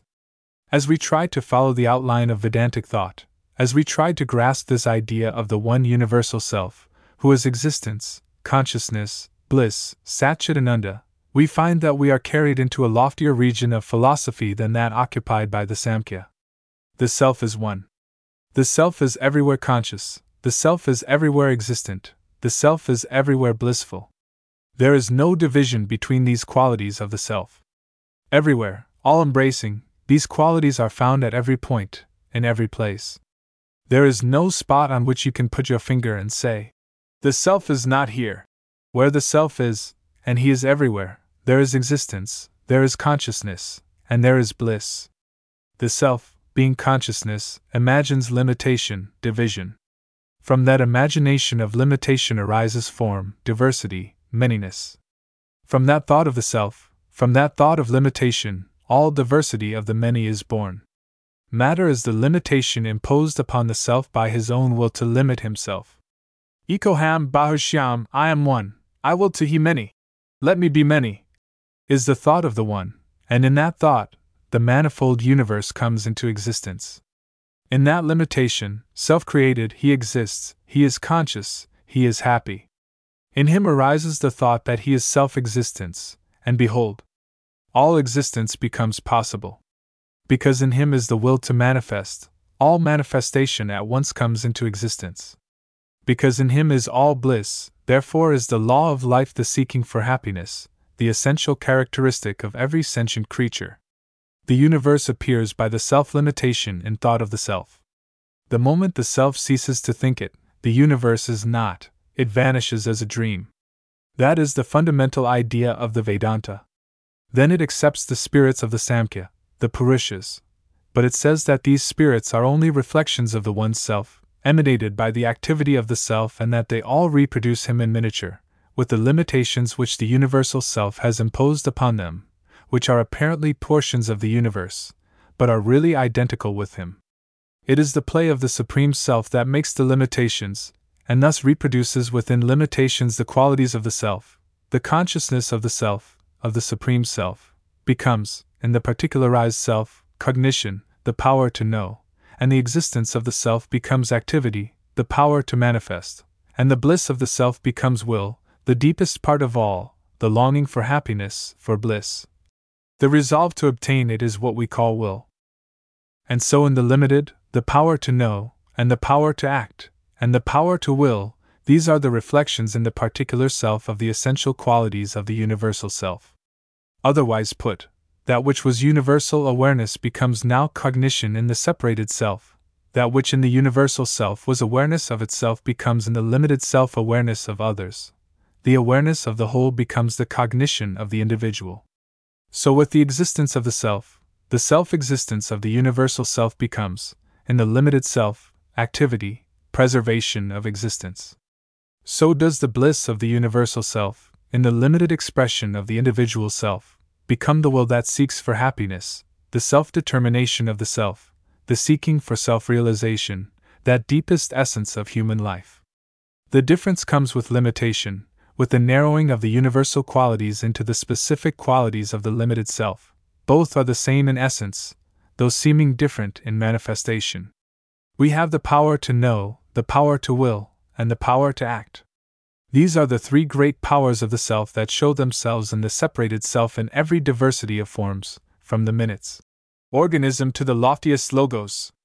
Then, just as in the Samkhya, if the Purusha, the particular self, should identify himself with the matter in which he is reflected, then there is delusion and bondage. So, in the Vedanta, if the self, eternally free, imagines himself to be bound by matter, identifying himself with his limitations, he is deluded, he is under the domain of Maya. For Maya is the self identification of the self with his limitations. The eternally free can never be bound by matter, the eternally pure can never be tainted by matter, the eternally knowing can never be deluded by matter, the eternally self determined can never be ruled by matter, save by his own ignorance. His own foolish fancy limits his inherent powers, he is bound, because he imagines himself bound. He is impure, because he imagines himself impure. He is ignorant, because he imagines himself ignorant. With the vanishing of delusion, he finds that he is eternally pure, eternally wise. Here is the great difference between the Samkhya and the Vedanta. According to the Samkhya, Purusha is the spectator and never the actor. According to Vedanta, the self is the only actor, all else is Maya. There is no one else who acts but the self, according to the Vedanta teaching. As says the Upanishad, the self willed to see, and there were eyes, the self willed to hear, and there were ears, the self willed to think, and there was mind. The eyes, the ears, the mind exist, because the self has willed them into existence. The self appropriates matter, in order that he may manifest his powers through it. There is the distinction between the Samkhya and the Vedanta. In the Samkhya, the propinquity of the Purusha brings out in matter or Prakriti all these characteristics. The Prakriti acts and not the Purusha. In the Vedanta, self alone exists and self alone acts. He imagines limitation and matter appears. He appropriates that matter in order that he may manifest his own capacity. The Samkhya is the view of the universe of the scientist, the Vedanta is the view of the universe of the metaphysician. Haeckel unconsciously expounded the Samkhyan philosophy almost perfectly. So close to the Samkhyan is his exposition that another idea would make it purely Samkhyan. He has not yet supplied that propinquity of consciousness which the Samkhya postulates in its ultimate duality. He has force and matter, he has mind and matter, but he has no Purusha. His last book, criticized by Sir Oliver Lodge, is thoroughly intelligible from the Hindu standpoint as an almost accurate representation of Samkhyan philosophy. It is the view of the scientist, indifferent to the why of the facts which he records. The Vedanta, as I said, is the view of the metaphysician. He seeks the unity in which all diversities are rooted and into which they are resolved. Now, what light does Theosophy throw on both these systems? Theosophy enables every thinker to reconcile the partial statements which are apparently so contradictory. Theosophy, with the Vedanta, proclaims the universal self. All that the Vedanta says of the universal self and the self limitation, Theosophy repeats. We call these self limited selves monads, and we say, as the Vedantin says, that these monads reproduce the nature of the universal self whose portions they are. And hence you find in them the three qualities which you find in the Supreme. They are units, and these represent the Purushas of the Samkhya. But with a very great difference, for they are not passive watchers, but active agents in the drama of the universe, although, being above the fivefold universe, they are as spectators who pull the strings of the players of the stage. The monad takes to himself from the universe of matter atoms which show out the qualities corresponding to his three qualities, and in these he thinks, and wills, and acts. He takes to himself rhythmic combinations, and shows his quality of cognition. He takes to himself combinations that are mobile, through those he shows out his activity. He takes the combinations that are inert, and shows out his quality of bliss, as the will to be happy. Now notice the difference of phrase and thought. In the Samkhya, matter changed to reflect the spirit. In fact, the spirit appropriates portions of matter, and through those expresses his own characteristics, an enormous difference. He creates an actor for self expression, and this actor is the spiritual man of the theosophical teaching, the spiritual triad, the Atma Buddhimanas, to whom we shall return in a moment. The monad remains ever beyond the fivefold universe, and in that sense is a spectator. He dwells beyond the five planes of matter. Beyond the atmic, or akasic, beyond the buddhic plane, the plane of Vayu, beyond the mental plane, the plane of Agni, beyond the astral plane, the plane of Varuna, beyond the physical plane, the plane of Kubera. Beyond all these planes, the monad, the self, stands self conscious and self determined. He reigns in changeless peace and lives in eternity. But as said above, he appropriates matter. He takes to himself an atom of the atmic plane, and in that he, as it were, incorporates his will, and that becomes Atma. He appropriates an atom of the Buddhic plane, and reflects in that his aspect of cognition, and that becomes buddhi. He appropriates an atom of the manasic plane and embodies, as it were, his activity in it, and it becomes manas. Thus we get atma plus buddhi plus manas. That triad is the reflection in the fivefold universe of the monad beyond the fivefold universe. The terms of theosophy can be easily identified with those of other schools. The monad of theosophy is the Jivatma of Indian philosophy, the Purusha of the Samkhya, the particularized self of the Vedanta.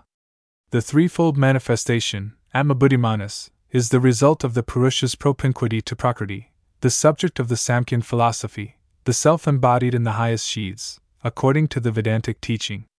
In the one you have this self and his sheaths, and in the other the subject, a reflection in matter of Purusha. Thus you can readily see that you are dealing with the same concepts but they are looked at from different standpoints. We are nearer to the Vedanta than to the Samkhya, but if you know the principles, you can put the statements of the two philosophies in their own niches and will not be confused. learn the principles, and you can explain all the theories. That is the value of the theosophical teaching. It gives you the principles and leaves you to study the philosophies, and you study them with a torch in your hand instead of in the dark. Now, when we understand the nature of the spiritual man, or triad, what do we find with regard to all the manifestations of consciousness? That they are dyads, spirit matter everywhere, on every plane of our fivefold universe. If you are a scientist, you will call it spiritualized matter. If you are a metaphysician, you will call it materialized spirit. Either phrase is equally true, so long as you remember that both are always present in every manifestation, that what you see is not the play of matter alone, but the play of spirit matter, inseparable through the period of manifestation. Then, when you come, in reading an ancient book, to the statement, Mind is material, you will not be confused. You will know that the writer is only speaking on the Samkhya line, which speaks of matter everywhere but always implies that the spirit is looking on, and that this presence makes the work of matter possible. You will not, when reading the constant statement in Indian philosophies that mind is material, confuse this with the opposite view of the materialist, which says that mind is the product of matter, a very different thing. Although the Samkhyan may use materialistic terms, he always posits the vivifying influence of spirit, while the materialist makes spirit the product of matter. Really, a gulf divides them, although the language they use may often be the same. Mind. Yoga is the inhibition of the functions of the mind, says Patanjali. The functions of the mind must be suppressed, and in order that we may be able to follow out really what this means, we must go more closely into what the Indian philosopher means by the word mind. Mind, in the wide sense of the term, has three great properties or qualities cognition, desire or will, activity. Now, yoga is not immediately concerned with all these three, but only with one, cognition, the Samkhyan subject. But you cannot separate cognition, as we have seen, completely from the others, because consciousness is a unit, and although we are only concerned with that part of consciousness which we specifically call cognition, we cannot get cognition all by itself. Hence, the Indian psychologist investigating this property, cognition, divides it up into three or, as the Vedanta says, into four. With all submission, the Vedantin here makes a mistake. If you take up any Vedantic book and read about mind, you will find a particular word used for it which, translated, means internal organ, this antahkarana is the word always used where in English we use mind, but it is only used in relation to cognition, not in relation to activity and desire. It is said to be fourfold, being made up of manas, buddhi, ahamkara, and chit. But this fourfold division is a very curious division. We know what manas is, what buddhi is, what ahamkara is, but what is this chit? What is chit, outside manas, buddhi, and ahamkara? Ask anyone you like, and record his answer. You will find that it is of the vaguest kind. Let us try to analyze it for ourselves, and see whether light will come upon it by using the theosophic idea of a triplet summed up in a fourth. That is not really a fourth, but the summation of the three. Manas, Buddhi, and Ahamkara are the three different sides of a triangle, which triangle is called Chit. The Chit is not a fourth, but the sum of the three, Manas, Buddhi, and Ahamkara. This is the old idea of a trinity in unity. Over and over again, H. P. Blavatsky uses this summation as a fourth to her triplets, for she follows the old methods. The fourth, which sums up the three but is not other than they, makes a unity out of their apparent diversity. Let us apply that to Antahkarana. Take cognition. Though in cognition that aspect of the self is predominant, Yet it cannot exist absolutely alone. The whole self is there in every act of cognition. Similarly with the other two. One cannot exist separate from the others. Where there is cognition, the other two are present, though subordinate to it. The activity is there, the will is there. Let us think of cognition as pure as it can be, turned on itself, reflected in itself, and we have buddhi, the pure reason, the very essence of cognition, this in the universe is represented by Vishnu, the sustaining wisdom of the universe. Now let us think of cognition looking outwards, and as reflecting itself in activity, its brother quality. And we have a mixture of cognition and activity which is called manas, the active mind. Cognition reflected in activity is manas in man or Brahma, the creative mind, in the universe. When cognition similarly reflects itself in will, then it becomes a the I am I, in man, represented by Mahadeva in the universe. Thus, we have found within the limits of this cognition a triple division, making up the internal organ or antahkarana, manas, plus buddhi, plus ahamkara, and we can find no fourth. What is then chit? It is the summation of the three, the three taken together, the totality of the three. Because of the old way of counting these things, you get this division of antahkarana into four. The mental body. We must now deal with the mental body, which is taken as equivalent to mind for practical purposes. The first thing for a man to do in practical yoga is to separate himself from the mental body, to draw away from that into the sheath next above it. And here remember what I said previously that in yoga the self is always the consciousness plus the vehicle from which the consciousness is unable to separate itself. All that is above the body you cannot leave is the self for practical purposes, and your first attempt must be to draw away from your mental body. Under these conditions, manas must be identified with the self, and the spiritual triad, the Atma Buddhi Manas, is to be realized as separate from the mental body. That is the first step. You must be able to take up and lay down your mind as you do a tool, before it is of any use to consider the further progress of the self in getting rid of its envelopes. Hence, the mental body is taken as the starting point. Suppress thought. Quiet it. Still it. Now, what is the ordinary condition of the mental body? As you look upon that body from a higher plane, you see constant changes of colors playing in it. You find that they are sometimes initiated from within, sometimes from without. Sometimes a vibration from without has caused a change in consciousness, and a corresponding change in the colors in the mental body. If there is a change of consciousness, that causes vibration in the matter in which that consciousness is functioning. The mental body is a body of ever changing hues and colors, never still, changing color with swift rapidity throughout the whole of it. Yoga is the stopping of all these, the inhibition of vibrations and changes alike.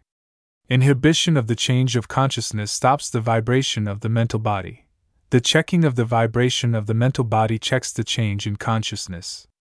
In the mental body of a master, there is no change of color save as initiated from within. No outward stimulus can produce any answer, any vibration, you in that perfectly controlled mental body. The color of the mental body of a master is as moonlight on the rippling ocean. Within that whiteness of moonlike refulgence lie all possibilities of color, but nothing in the outer world can make the faintest change of hue sweep over its steady radiance. If a change of consciousness occurs within, then the change will send a wave of delicate hues over the mental body which responds only in color to changes initiated from within and never to changes stimulated from without. His mental body is never his self, but only his tool or instrument, which he can take up or lay down at his will. It is only an outer sheath that he uses when he needs to communicate with the lower world. By that idea of the stopping of all changes of color in the mental body, you can realize what is meant by inhibition. The functions of mind are stopped in yoga. You have to begin with your mental body. You have to learn how to stop the whole of those vibrations, how to make the mental body colorless, still and quiet, responsive only to the impulses that you choose to put upon it. How will you be able to tell when the mind is really coming under control, when it is no longer a part of yourself? You will begin to realize this when you find that, by the action of your will, you can check the current of thought and hold the mind in perfect stillness. Sheath after sheath has to be transcended, and the proof of transcending is that it can no longer affect you. You can affect it, but it cannot affect you. The moment that nothing outside you can harass you, can stir the mind, the moment that the mind does not respond to the outer, save under your own impulse, then can you say of it, This is not myself. It has become part of the outer, it can no longer be identified with the self. From this you pass on to the conquest of the causal body in a similar way. When the conquering of the causal body is complete, then you go to the conquering of the Buddhic body. When mastery over the Buddhic body is complete, you pass on to the conquest of the Atmic body. Mind and self.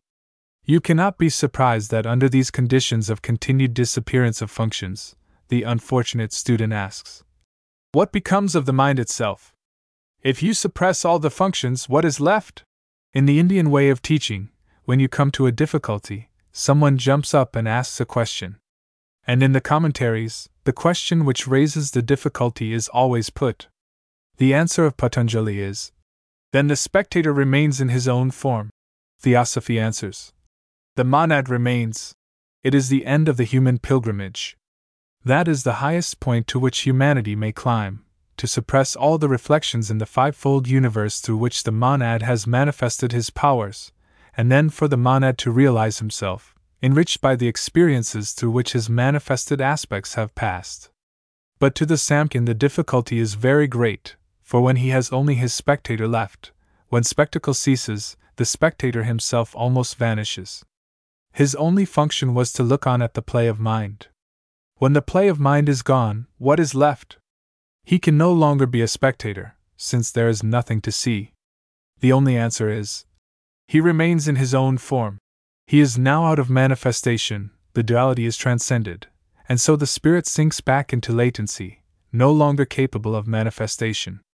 There you come to a very serious difference with the theosophical view of the universe, for according to that view of the universe, when all these functions have been suppressed, then the monad is ruler over matter and is prepared for a new cycle of activity, no longer slave but master, all analogy shows us that as the self withdraws from sheath after sheath, he does not lose but gains in self realization. Self realization becomes more and more vivid with each successive withdrawal, so that as the self puts aside one veil of matter after another, recognizes in regular succession that each body in turn is not himself, by that process of withdrawal his sense of self reality becomes keener, not less keen. It is important to remember that, because often Western readers, dealing with Eastern ideas, in consequence of misunderstanding the meaning of the state of liberation, or the condition of nirvana, identify it with nothingness or unconsciousness, an entirely mistaken idea which is apt to color the whole of their thought when dealing with yogic processes. Imagine the condition of a man who identifies himself completely with the body, so that he cannot, even in thought, separate himself from it, the state of the early undeveloped man, and compare that with the strength, vigor, and lucidity of your own mental consciousness.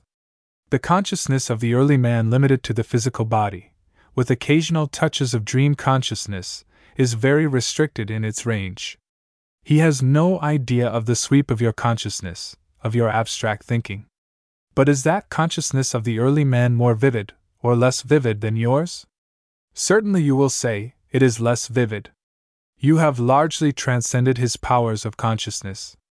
Your consciousness is astral rather than physical, but has thereby increased its vividness. As the self withdraws himself from sheath after sheath, he realizes himself more and more, not less and less. Self realization becomes more intense, as sheath after sheath is cast aside. The center grows more powerful as the circumference becomes more permeable, and at last a stage is reached when the center knows itself at every point of the circumference. When that is accomplished, the circumference vanishes, but not so the center, the center still remains. Just as you are more vividly conscious than the early man, just as your consciousness is more alive, not less, than that of an undeveloped man, so it is as we climb up the stairway of life and cast away garment after garment. We become more conscious of existence, more conscious of knowledge, more conscious of self determined power. The faculties of the self shine out more strongly, as veil after veil falls away. By analogy, then, when we touch the monad, our consciousness should be mightier, more vivid, and more perfect. As you learn to truly live, your powers and feelings grow in strength. And remember that all control is exercised over sheaths, over portions of the not self. You do not control yourself, that is a misconception, you control your not self. The self is never controlled, he is the inner ruler immortal. He is the controller, not the controlled. As sheath after sheath becomes subject to yourself, and body after body becomes the tool of yourself, then shall you realize the truth of the saying of the Upanishad that you are the self, the inner ruler, the immortal. Lecture 3 Yoga as Science.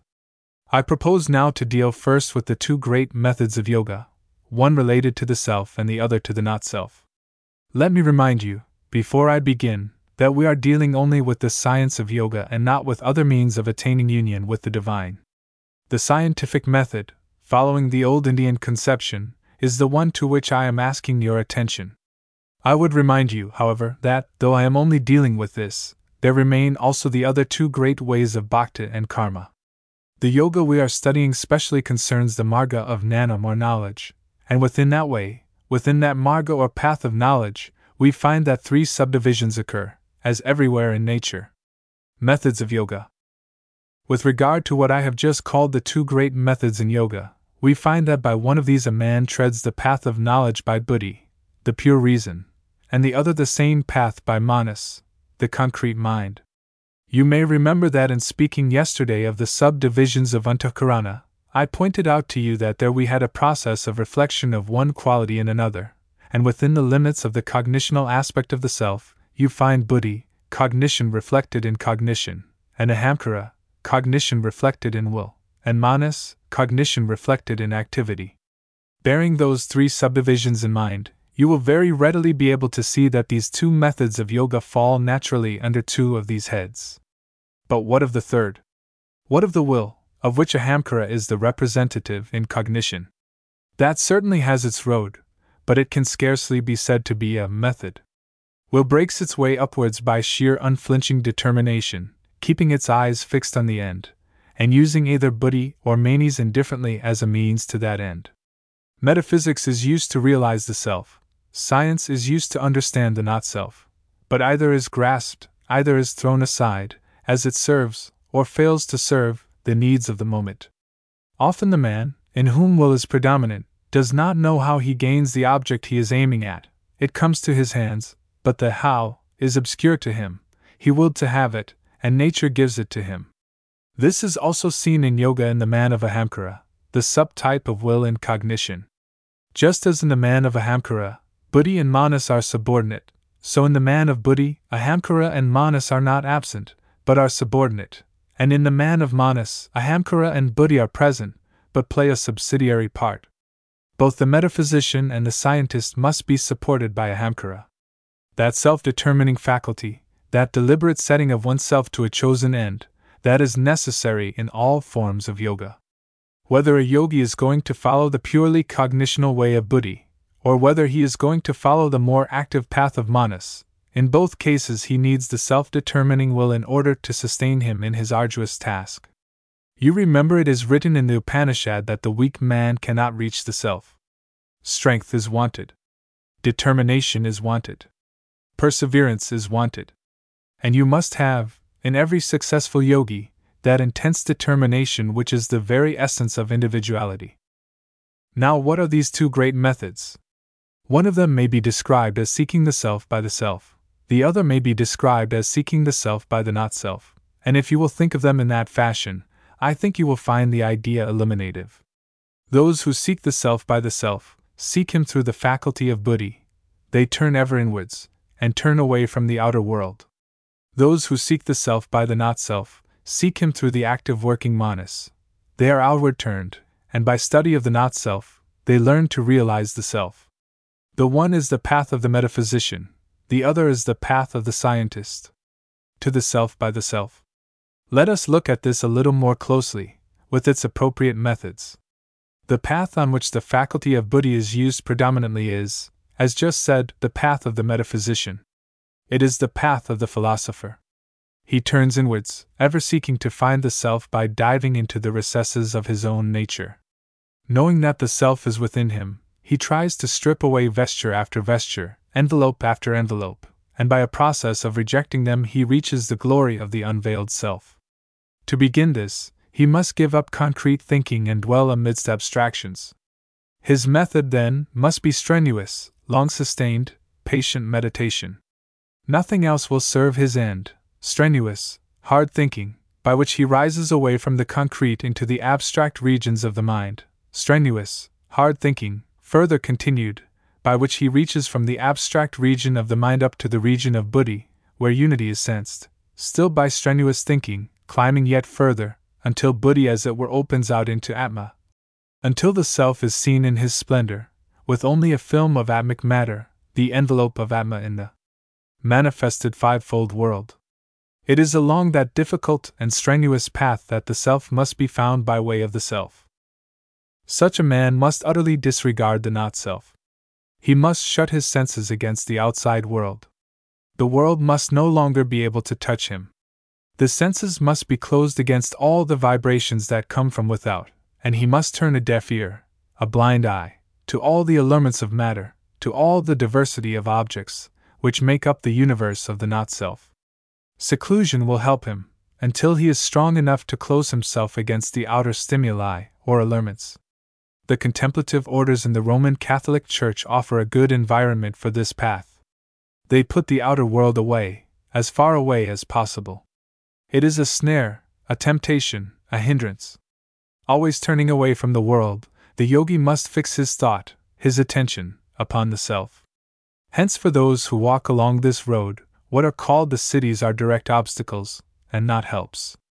But that statement that you find so often, that the siddhis are things to be avoided, is far more sweeping than some of our modern theosophists are apt to imagine. They declare that the siddhis are to be avoided, but forget that the Indian who says this also avoids the use of the physical senses. He closes physical eyes and ears as hindrances. But some theosophists urge avoidance of all use of the astral senses and mental senses, but they do not object to the free use of the physical senses, or dream that they are hindrances. Why not? If the senses are obstacles in their finer forms, they are also obstacles in their grosser manifestations. To the man who would find the self by the self, Every sense is a hindrance and an obstacle, and there is no logic, no reason, in denouncing the subtler senses only, while forgetting the temptations of the physical senses, impediments as much as the other. No such division exists for the man who tries to understand the universe in which he is. In the search for the self by the self, all that is not self is an obstacle. Your eyes, your ears, everything that puts you into contact with the outer world, is just as much an obstacle as the subtler forms of the same senses which put you into touch with the subtler worlds of matter, which you call astral and mental. This exaggerated fear of the siddhis is only a passing reaction, not based on understanding but on lack of understanding, and those who denounce the siddhis should rise to the logical position of the Hindu yogi, or of the Roman Catholic recluse, who denounces all the senses, and all the objects of the senses, as obstacles in the way. Many theosophists here, and more in the West, think that much is gained by acuteness of the physical senses, and of the other faculties in the physical brain. But the moment the senses are acute enough to be astral, or the faculties begin to work in astral matter, they treat them as objects of denunciation. That is not rational. It is not logical. Obstacles, then, are all the senses, whether you call them siddhis or not, and the search for the self by turning away from the not self. It is necessary for the man who seeks the self by the self to have the quality which is called faith. In the sense in which I defined it before, the profound, intense conviction that nothing can shake of the reality of the self within you. That is the one thing that is worthy to be dignified by the name of faith. Truly, it is beyond reason, for not by reason may the self be known as real. Truly, it is not based on argument, for not by reasoning may the self be discovered. It is the witness of the self within you to his own supreme reality, and that unshakable conviction, which is Shraddha, is necessary for the treading of this path. It is necessary, because without it the human mind would fail, the human courage would be daunted, the human perseverance would break, with the difficulties of the seeking for the self. Only that imperious conviction that the self is, only that can cheer the pilgrim in the darkness that comes down upon him, in the void that he must cross before, the life of the lower being thrown away, the life of the higher is realized. This imperious faith is to the yogi on this path what experience and knowledge are to the yogi on the other. To the self through the not self. Turn from him to the seeker for the self through the not self. This is the way of the scientist, of the man who uses the concrete, active manas, in order scientifically to understand the universe. He has to find the real among the unreal, the eternal among the changing, the self amid the diversity of forms. How is he to do it? By a close and rigorous study of every changing form in which the self has veiled himself. By studying the not self around him and in him, by understanding his own nature, by analyzing in order to understand, by studying nature in others as well as in himself, by learning to know himself and to gain knowledge of others, slowly, gradually, step by step, plane after plane, he has to climb upwards, rejecting one form of matter after another, finding not in these the self he seeks. As he learns to conquer the physical plane, he uses the keenest senses in order to understand, and finally to reject. He says, This is not myself. This changing panorama, these obscurities, these continual transformations, these are obviously the antithesis of the eternity, the lucidity, the stability of the self. These cannot be myself. And thus he constantly rejects them. He climbs onto the astral plane, and, using there the finer astral senses, he studies the astral world, only to find that that also is changing and manifests not the changelessness of the self. After the astral world is conquered and rejected, he climbs on into the mental plane, and there still studies the ever changing forms of that manasic world, only once more to reject them. These are not the self. Climbing still higher, ever following the track of forms, he goes from the mental to the Buddhic plane, where the self begins to show his radiance and beauty in manifested union. Thus, by studying diversity, he reaches the conception of unity, and is led into the understanding of the One. To him, the realization of the self comes through the study of the not self, by the separation of the not self from the self. Thus, he does by knowledge and experience what the other does by pure thinking and by faith. In this path of finding the self through the not self, the so called siddhis are necessary. Just as you cannot study the physical world without the physical senses, so you cannot study the astral world without the astral senses, nor the mental world without the mental senses. Therefore, calmly choose your ends, and then think out your means, and you will not be in any difficulty about the method you should employ, the path you should tread. Thus, we see that there are two methods, and these must be kept separate in your thought. Along the line of pure thinking, the metaphysical line, you may reach the self. So, also along the line of scientific observation and experiment, the physical line, in the widest sense of the term physical, you may reach the self. Both are ways of yoga. Both are included in the directions that you may read in the Yoga Sutras of Patanjali. Those directions will cease to be self contradictory if you will only separate in your thought the two methods. Patanjali has given, in the later part of his sutras, some hints as to the way in which the siddhis may be developed. Thus you may find your way to the Supreme. Yoga and Morality. The next point that I would pause upon, and ask you to realize, is the fact that yoga is a science of psychology. I want further to point out to you that it is not a science of ethic, though ethic is certainly the foundation of it. Psychology and ethic are not the same. The science of psychology is the result of the study of mind. The science of ethic is the result of the study of conduct so as to bring about the harmonious relation of one to another. Ethic is a science of life, and not an investigation into the nature of mind and the methods by which the powers of the mind may be developed and evolved. I pause on this because of the confusion that exists in many people as regards this point. If you understand the scope of yoga right, such a confusion ought not to arise.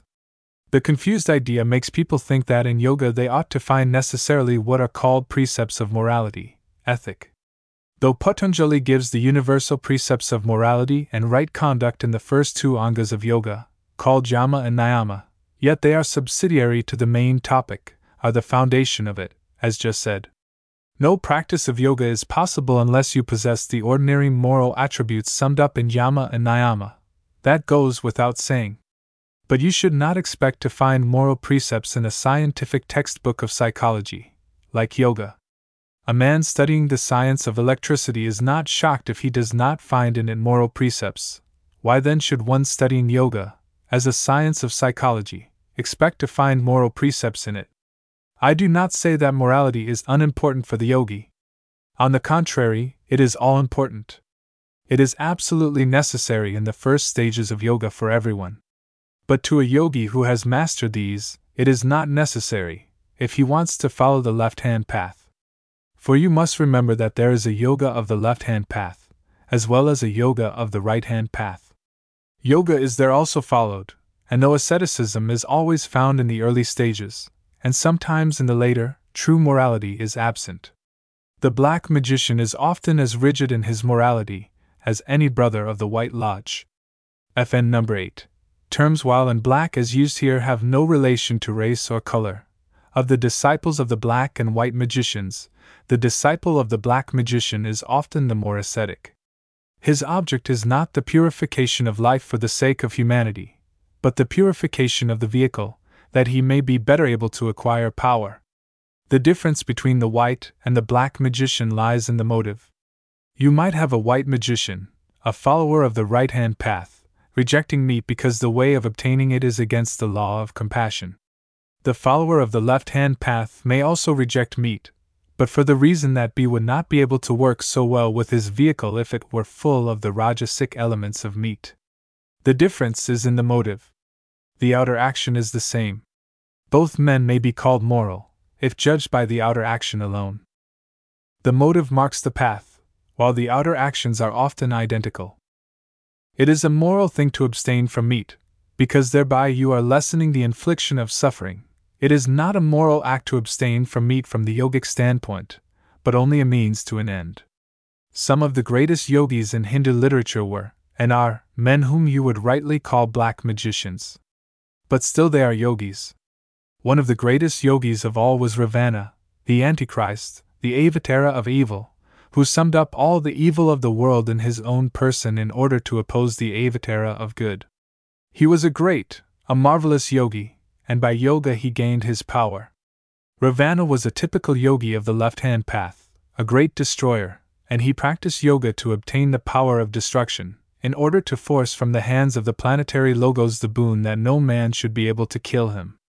You may say, What a strange thing that a man can force from God such a power! The laws of nature are the expression of divinity, and if a man follows a law of nature, he reaps the result which that law inevitably brings. The question whether he is good or bad to his fellow men does not touch this matter at all. Whether some other law is or is not obeyed is entirely outside the question. It is a matter of dry fact that the scientific man may be moral or immoral, provided that his immorality does not upset his eyesight or nervous system. It is the same with yoga. Morality matters profoundly, but it does not affect these particular things, and if you think it does, you are always getting into bogs and changing your moral standpoint, either lowering or making it absurd. Try to understand. That is what the theosophist should do. And when you understand, you will not fall into the blunders nor suffer the bewilderment many do, when you expect laws belonging to one region of the universe to bring about results in another. The scientific man understands that. He knows that a discovery in chemistry does not depend upon his morality and he would not think of doing an act of charity with a view to finding out a new element. He will not fail in a well wrought experiment, however vicious his private life may be. The things are in different regions, and he does not confuse the laws of the two. As Ishvara is absolutely just, the man who obeys a law reaps the fruit of that law, whether his actions, in any other fields, are beneficial to man or not. If you sow rice, you will reap rice, if you sow weeds, you will reap weeds, rice for rice, and weed for weed. The harvest is according to the sowing. For this is a universe of law. By law we conquer, by law we succeed. Where does morality come in, then? When you are dealing with a magician of the right hand path, the servant of the White Lodge, their morality is an all important factor. Inasmuch as he is learning to be a servant of humanity, he must observe the highest morality not merely the morality of the world, for the white magician has to deal with helping on harmonious relations between man and man. The white magician must be patient. The black magician may quite well be harsh. The white magician must be compassionate. Compassion widens out his nature, and he is trying to make his consciousness include the whole of humanity. But not so the black magician. He can afford to ignore compassion. A white magician may strive for power, but when he is striving for power, he seeks it that he may serve humanity and become more useful to mankind, a more effective servant in the helping of the world. But not so the brother of the dark side. When he strives for power, he seeks it for himself, so that he may use it against the whole world. He may be harsh and cruel. He wants to be isolated, and harshness and cruelty tend to isolate him. He wants power, and holding that power for himself, he can put himself temporarily, as it were, against the divine will in evolution. The end of the one is nirvana, where all separation has ceased. The end of the other is avichi, the uttermost isolation, the Kaivalya of the black magician. Both are yogis, both follow the science of yoga, and each gets the result of the law he has followed, one the Kaivalya of nirvana, the other the Kaivalya of avichi. Composition of states of the mind. Let us pass now to the states of the mind, as they are called. The word which is used for the states of the mind by Patanjali is vritti. This admirably constructed language Sanskrit gives you in that very word its own meaning.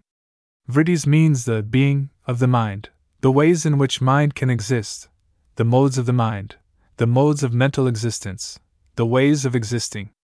That is the literal meaning of this word. A subsidiary meaning is a turning around, a moving in a circle.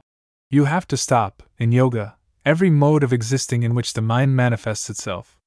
In order to guide you towards the power of stopping them, for you cannot stop them till you understand them, you are told that these modes of mind are fivefold in their nature. They are pentads. The sutra, as usually translated, says, The vrittis are fivefold panchataya. But pentad is a more accurate rendering of the word panchataya, in the original, than fivefold. The word pentad at once recalls to you the way in which the chemist speaks of a monad, triad, heptad, when he deals with elements. The elements with which the chemist is dealing are related to the unit element in different ways. Some elements are related to it in one way only, and are called monads, others are related in two ways, and are called dyads, and so on. Is this applicable to the states of mind also? Recall the shloka of the Bhagavad Gita in which it is said that the jiva goes out into the world, drawing round him the five senses and mind as sixth. That may throw a little light on the subject. You have five senses, the five ways of knowing, the five jnanendriyas or organs of knowing. Only by these five senses can you know the outer world. Western psychology says that nothing exists in thought that does not exist in sensation. That is not true universally it is not true of the abstract mind, nor wholly of the concrete. But there is a great deal of truth in it.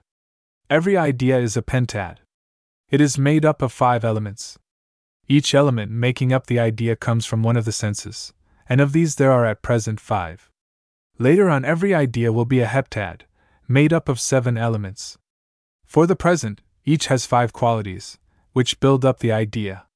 The mind unites the whole together into a single thought, synthesizes the five sensations. If you think of an orange and analyze your thought of an orange, you will find in it color, which comes through the eye, fragrance, which comes through the nose, taste, which comes through the tongue, roughness or smoothness, which comes through the sense of touch, and you would hear musical notes, made by the vibrations of the molecules, coming through the sense of hearing, were it keener. If you had a perfect sense of hearing, you would hear the sound of the orange also, for wherever there is vibration there is sound. All this, synthesized by the mind into one idea, is an orange. That is the root reason for the association of ideas. It is not only that a fragrance recalls the scene and the circumstances under which the fragrance was observed, but because every impression is made through all the five senses and, therefore, when one is stimulated, the others are recalled. The mind is like a prism. If you put a prism in the path of a ray of white light, it will break it up into its seven constituent rays and seven colors will appear. Put another prism in the path of these seven rays, and as they pass through the prism, the process is reversed and the seven become one white light. The mind is like the second prism. It takes in the five sensations that enter through the senses, and combines them into a single percept. As at the present stage of evolution the senses are five only, it unites the five sensations into one idea. What the white ray is to the seven colored light, that a thought or idea is to the fivefold sensation. That is the meaning of the much controverted sutra. Vrittayah Panchatayah, the vrittis, or modes of the mind, are pentads. If you look at it in that way, the later teachings will be more clearly understood. As I have already said, that sentence, that nothing exists in thought which is not in sensation, is not the whole truth. Manas, the sixth sense, adds to the sensations its own pure elemental nature. What is that nature that you find thus added? It is the establishment of a relation, that is really what the mind adds. All thinking is the establishment of relations, and the more closely you look into that phrase, the more you will realize how it covers all the varied processes of the mind. The very first process of the mind is to become aware of an outside world. However dimly at first, we become aware of something outside ourselves, a process generally called perception. I use the more general term, establishing a relation, because that runs through the whole of the mental processes, whereas perception is only a single thing. To use a well known simile, when a little baby feels a pin pricking it, it is conscious of pain, but not at first conscious of the pin, nor yet conscious of where exactly the pin is. It does not recognize the part of the body in which the pin is. There is no perception, for perception is defined as relating a sensation to the object which causes the sensation. You only, technically speaking, perceive when you make a relation between the object and yourself. That is the very first of these mental processes, following on the heels of sensation. Of course, from the Eastern standpoint, sensation is a mental function also, for the senses are part of the cognitive faculty, but they are unfortunately classed with feelings in Western psychology. Now, having established that relation between yourself and objects outside, what is the next process of the mind? Reasoning, that is, the establishing of relations between different objects, as perception is the establishment of your relation with a single object. When you have perceived many objects, then you begin to reason in order to establish relations between them. Reasoning is the establishment of a new relation, which comes out from the comparison of the different objects that by perception you have established in relation with yourself, and the result is a concept. This one phrase, establishment of relations, is true all round. The whole process of thinking is the establishment of relations, and it is natural that it should be so, because the Supreme Thinker, by establishing a relation, brought matter into existence. Just as he, by establishing that primary relation between himself and the not self, makes a universe possible, so do we reflect his powers in ourselves, thinking by the same method, establishing relations, and thus carrying out every intellectual process pleasure, and pain. Let us pass again from that to another statement made by this great teacher of yoga. Pentads are of two kinds, painful and non painful. Why did he not say painful and pleasant? Because he was an accurate thinker, a logical thinker, and he uses the logical division that includes the whole universe of discourse, A and not A, painful and non painful. There has been much controversy among psychologists as to a third kind, indifferent. Some psychologists divide all feelings into three painful, pleasant, and indifferent. Feelings cannot be divided merely into pain and pleasure, there is a third class, called indifference, which is neither painful nor pleasant. Other psychologists say that indifference is merely pain or pleasure that is not marked enough to be called the one or the other. Now, this controversy and tangle into which psychologists have fallen might be avoided if the primary division of feelings were a logical division. A and not A, that is the only true and logical division. Patanjali is absolutely logical and right. In order to avoid the quicksand into which the modern psychologists have fallen, he divides all modes of mind, into painful and not painful. There is, however, a psychological reason why we should say pleasure and pain, although it is not a logical division. The reason why there should be that classification is that the word pleasure and the word pain express two fundamental states of difference, not in the self, but in the vehicles in which that self dwells. The self, being by nature unlimited, is ever pressing, so to say, against any boundaries which seek to limit him. When these limitations give way a little before the constant pressure of the self, we feel pleasure and when they resist or contract, we feel pain. They are not states of the self so much as states of the vehicles, and states of certain changes in consciousness. Pleasure and pain belong to the self as a whole, and not to any aspect of the self separately taken. When pleasure and pain are marked off as belonging only to the desire nature, the objection arises. Well, but in the exercise of the cognitive faculty there is an intense pleasure, when you use the creative faculty of the mind, you are conscious of a profound joy in its exercise, and yet that creative faculty can by no means be classed with desire. The answer is pleasure belongs to the self as a whole.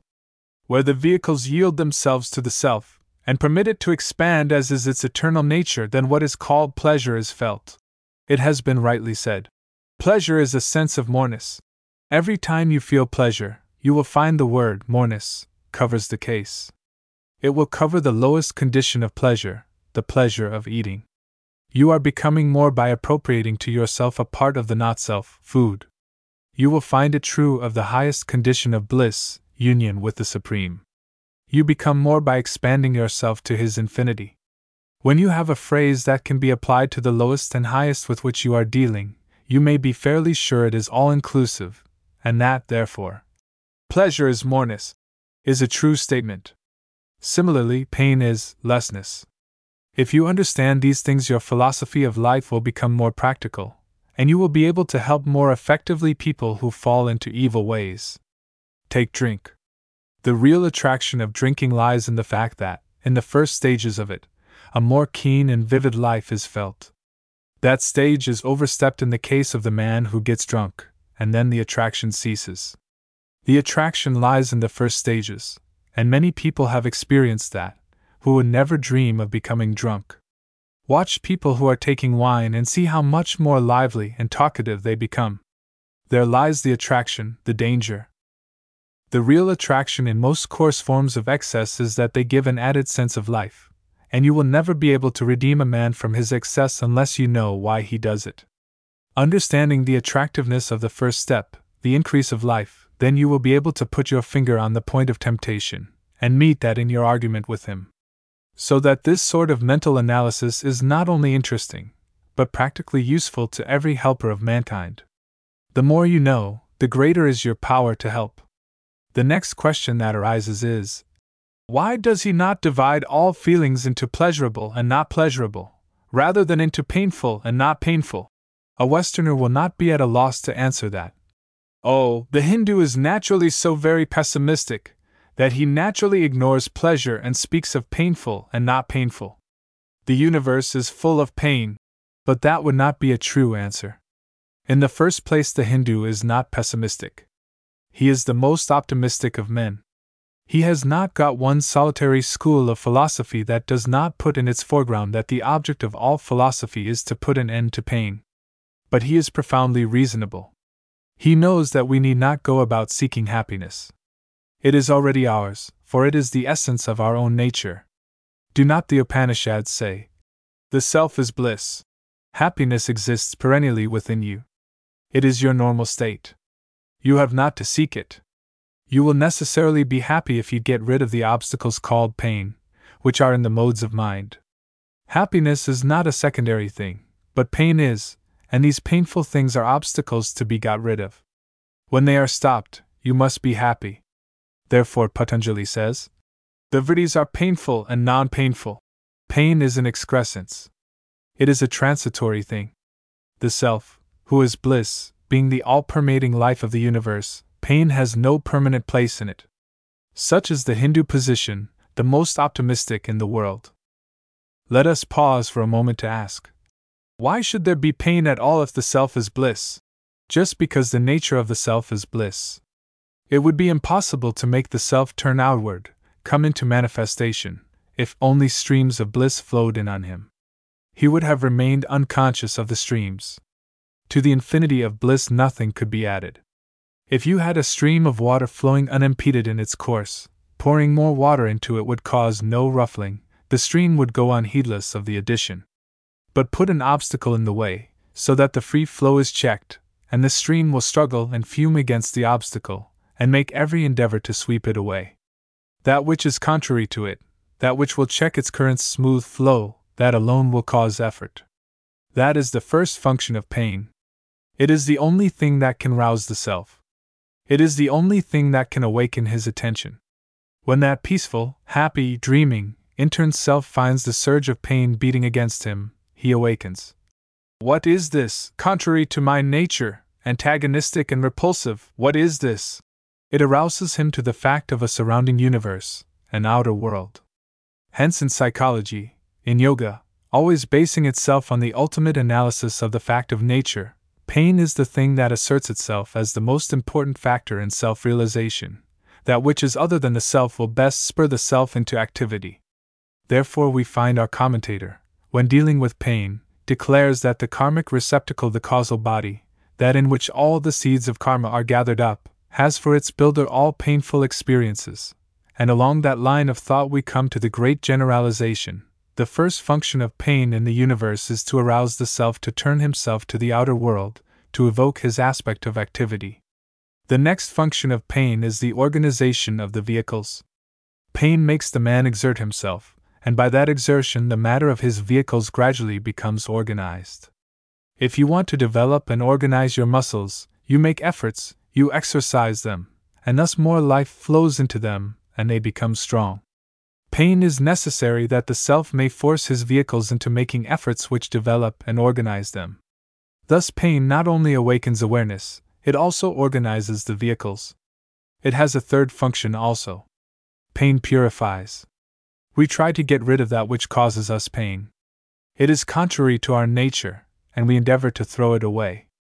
All that is against the blissful nature of the self is shaken by pain out of the vehicles. Slowly they become purified by suffering, and in that way become ready for the handling of the self. It has a fourth function. Pain teaches.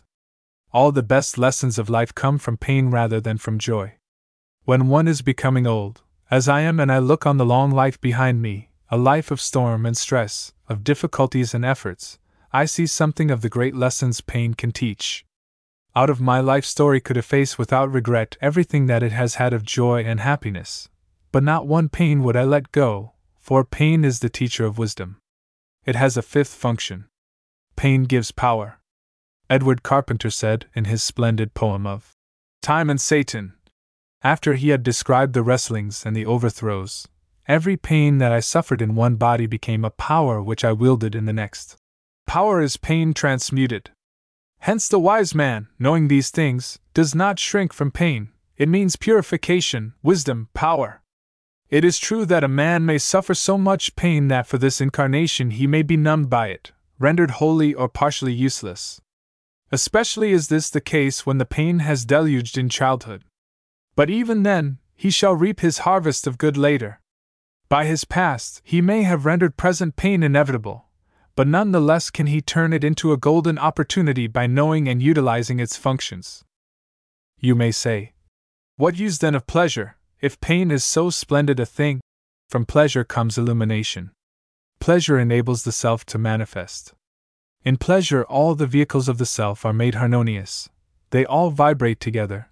The vibrations are rhythmical, not jangled as they are in pain, and those rhythmical vibrations permit that expansion of the self of which I spoke and thus lead up to illumination, the knowledge of the self.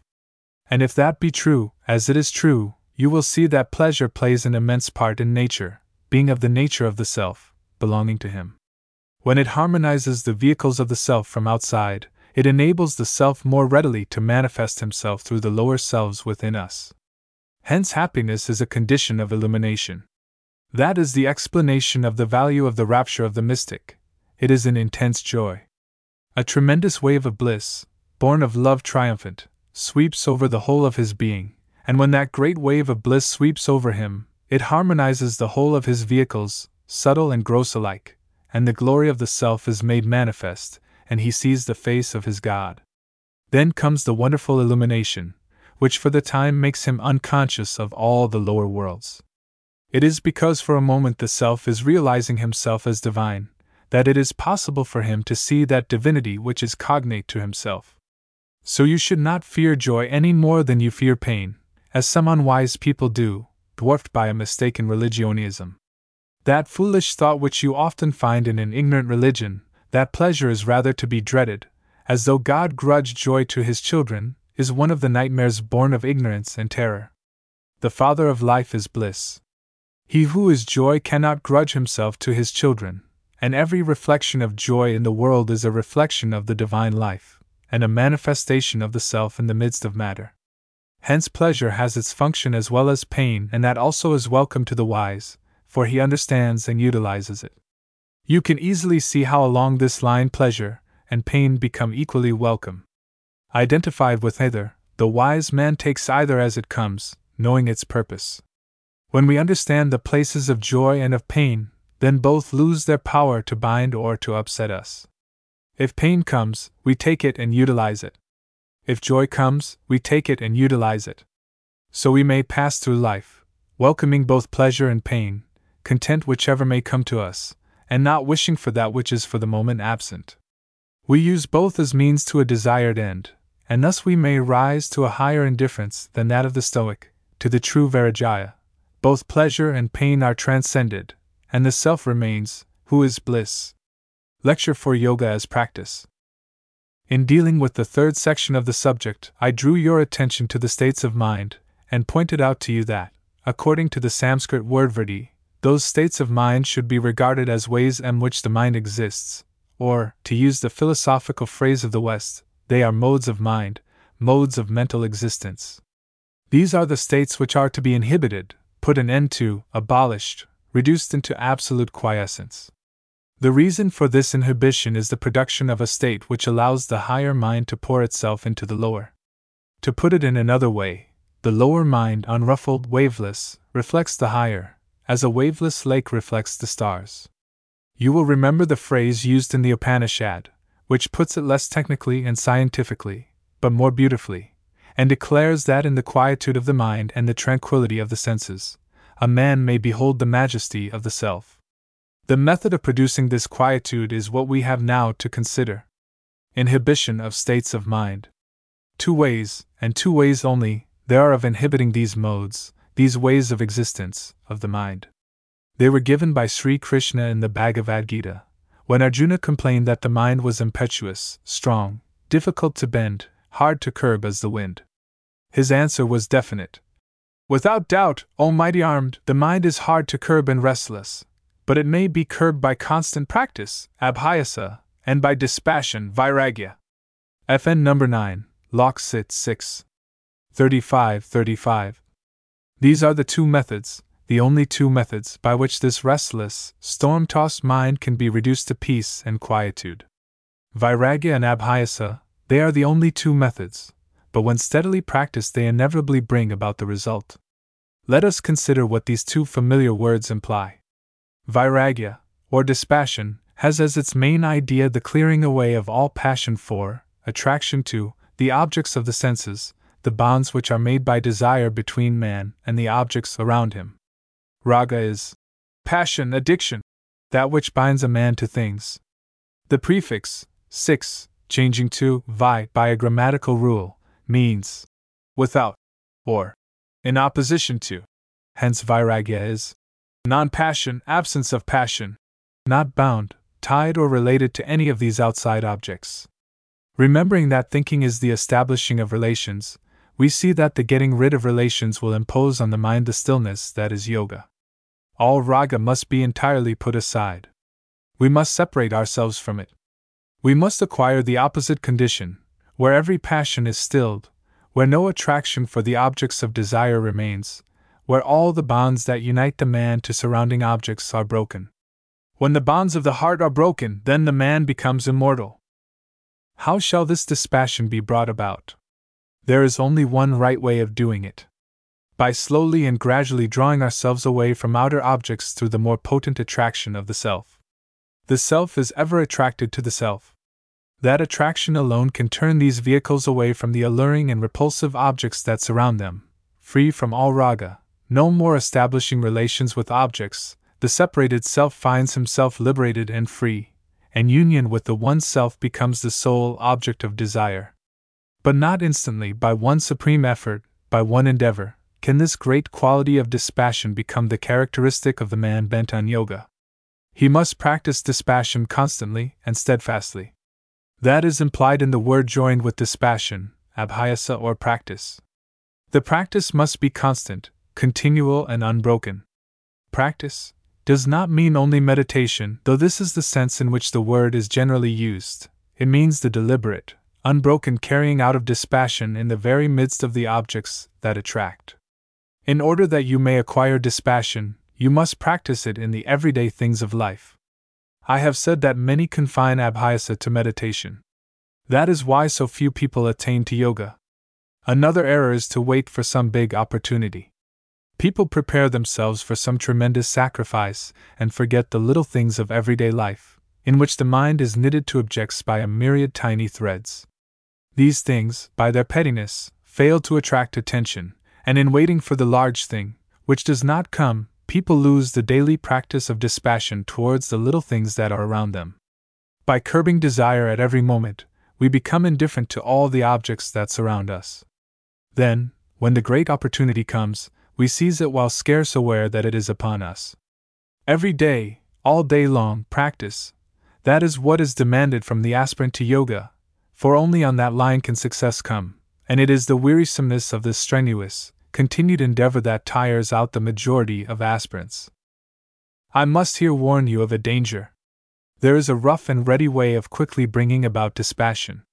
Some say to you, Kill out all love and affection, harden your hearts, become cold to all around you, desert your wife and children, your father and mother, and fly to the desert or the jungle.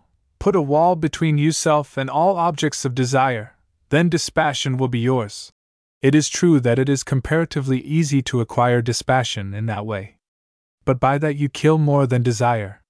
You put round the self, who is love, a barrier through which he is unable to pierce.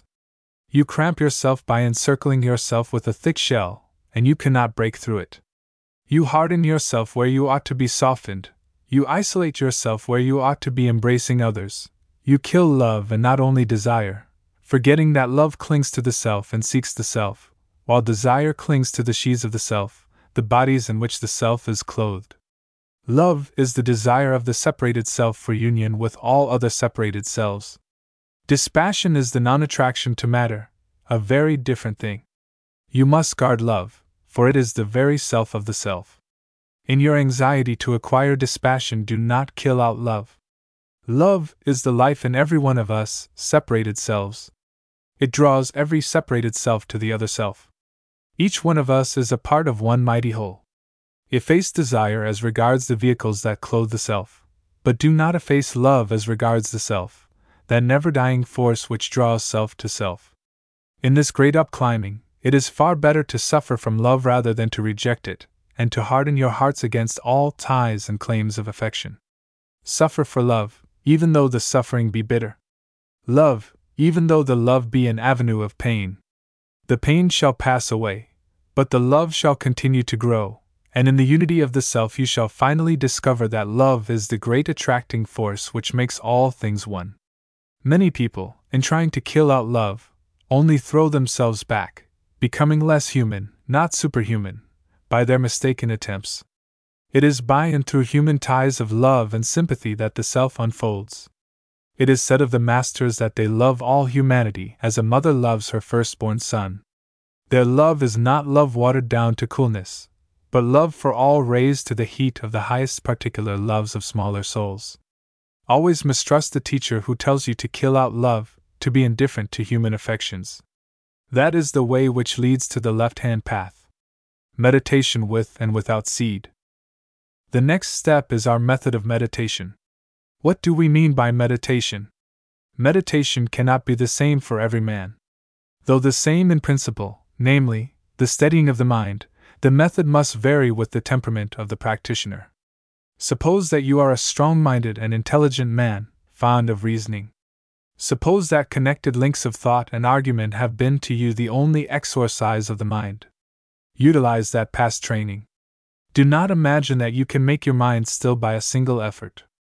Follow a logical chain of reasoning, step by step, link after link, do not allow the mind to swerve a hair's breadth from it. Do not allow the mind to go aside to other lines of thought.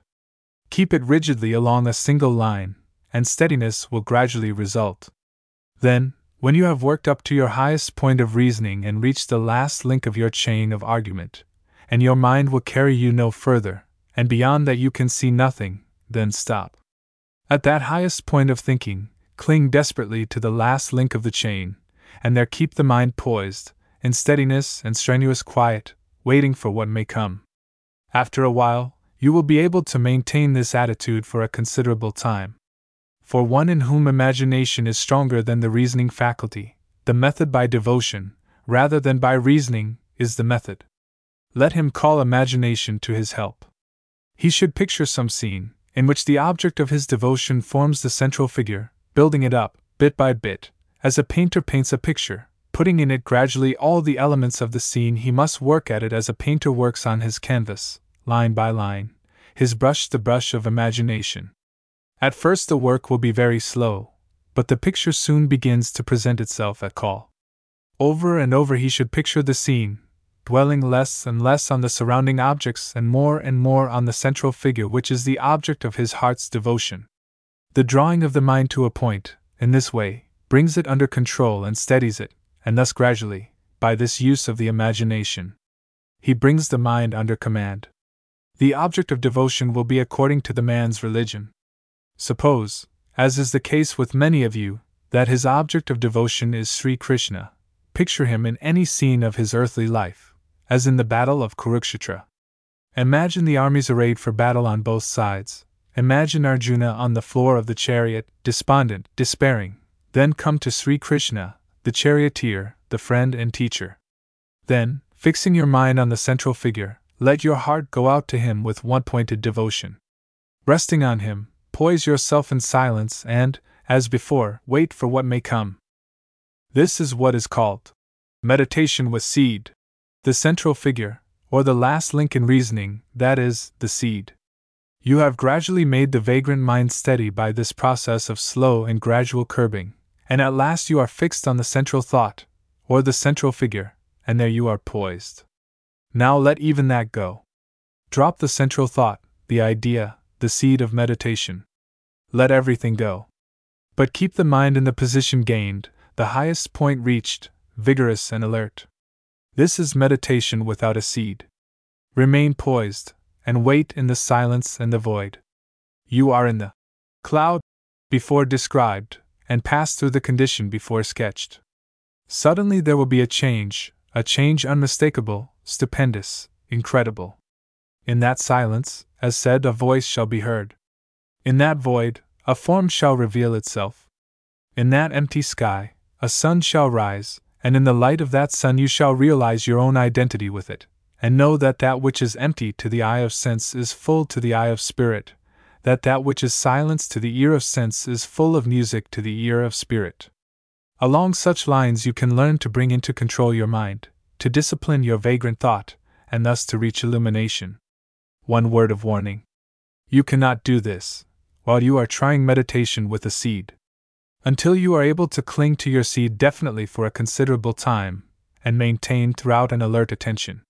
It is the emptiness of alert expectation, not the emptiness of impending sleep. If your mind be not in that condition, its mere emptiness is dangerous. It leads to mediumship, to possession, to obsession. You can wisely aim at emptiness, only when you have so disciplined the mind that it can hold for a considerable time to a single point, and remain alert when that point is dropped. The question is sometimes asked Suppose that I do this and succeed in becoming unconscious of the body. Suppose that I do rise into a higher region. Is it quite sure that I shall come back again to the body? Having left the body, shall I be certain to return? The idea of non return makes a man nervous. Even if he says that matter is nothing and spirit is everything, he yet does not like to lose touch with his body, and, losing that touch, by sheer fear, he drops back to the earth after having taken so much trouble to leave it. You should, however, have no such fear. That which will draw you back again is the trace of your past, which remains under all these conditions. The question is of the same kind as Why should a state of pralaya ever come to an end, and a new state of Manvantara begin? And the answer is the same from the Hindu psychological standpoint. Because, although you have dropped the very seed of thought, you cannot destroy the traces which that thought has left, and that trace is a germ, and it tends to draw again to itself matter, that it may express itself once more. This trace is what is called the privation of matter, samskara. Far as you may soar beyond the concrete mind, that trace, left in the thinking principle, of what you have thought and have known, that remains and will inevitably draw you back. You cannot escape your past, and, until your life period is over, that samskara will bring you back. It is this also which, at the close of the heavenly life, brings a man back to rebirth. It is the expression of the law of rhythm. In Light on the Path, that wonderful occult treatise, this state is spoken of and the disciple is pictured as in the silence. The writer goes on to say Out of the silence that is peace a resonant voice shall arise. And this voice will say, It is not well, thou hast reaped, now thou must sow, and knowing this voice to be the silence itself, thou wilt obey. What is the meaning of that phrase? Thou hast reaped, now thou must sow? It refers to the great law of rhythm which rules even the Logoi, the Ishvaras, the law of the mighty breath, the outbreathing and the inbreathing, which compels every fragment which is separated for a time. A logos may leave his universe, and it may drop away when he turns his gaze inward, for it was he who gave reality to it. He may plunge into the infinite depths of being, but even then there is the samskara of the past universe, the shadowy latent memory, the germ of Maya from which he cannot escape. To escape from it would be to cease to be Ishvara, and to become Brahma Nirguna. There is no Ishvara without Maya, there is no Maya without Ishvara. Even in Pralaya, a time comes when the rest is over and the inner life again demands manifestation. Then the outward turning begins and a new universe comes forth. Such is the law of rest and activity activity followed by rest, rest followed again by the desire for activity, and so the ceaseless wheel of the universe, as well as of human lives, goes on. For in the eternal, both rest and activity are ever present, and in that which we call time, they follow each other, although in eternity they be simultaneous and ever existing. The use of mantras. Let us see how far we can help ourselves in this difficult work.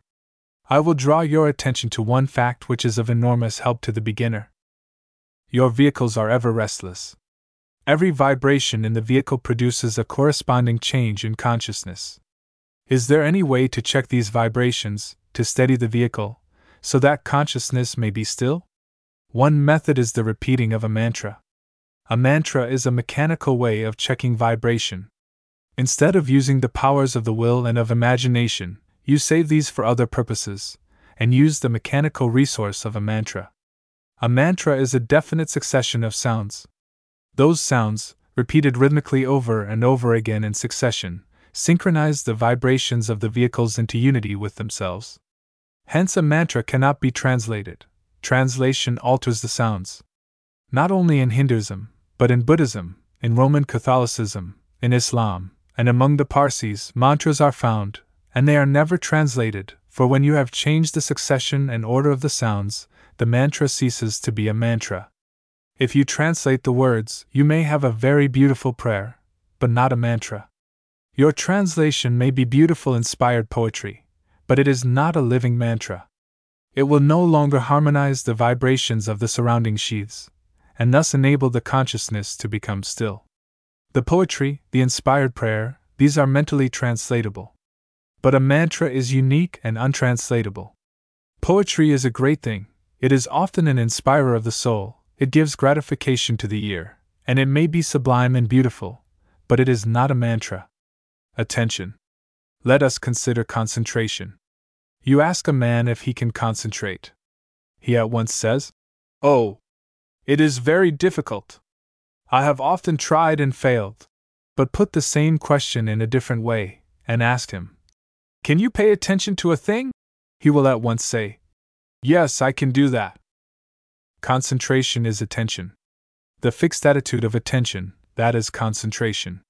If you pay attention to what you do, your mind will be concentrated. Many sit down for meditation and wonder why they do not succeed.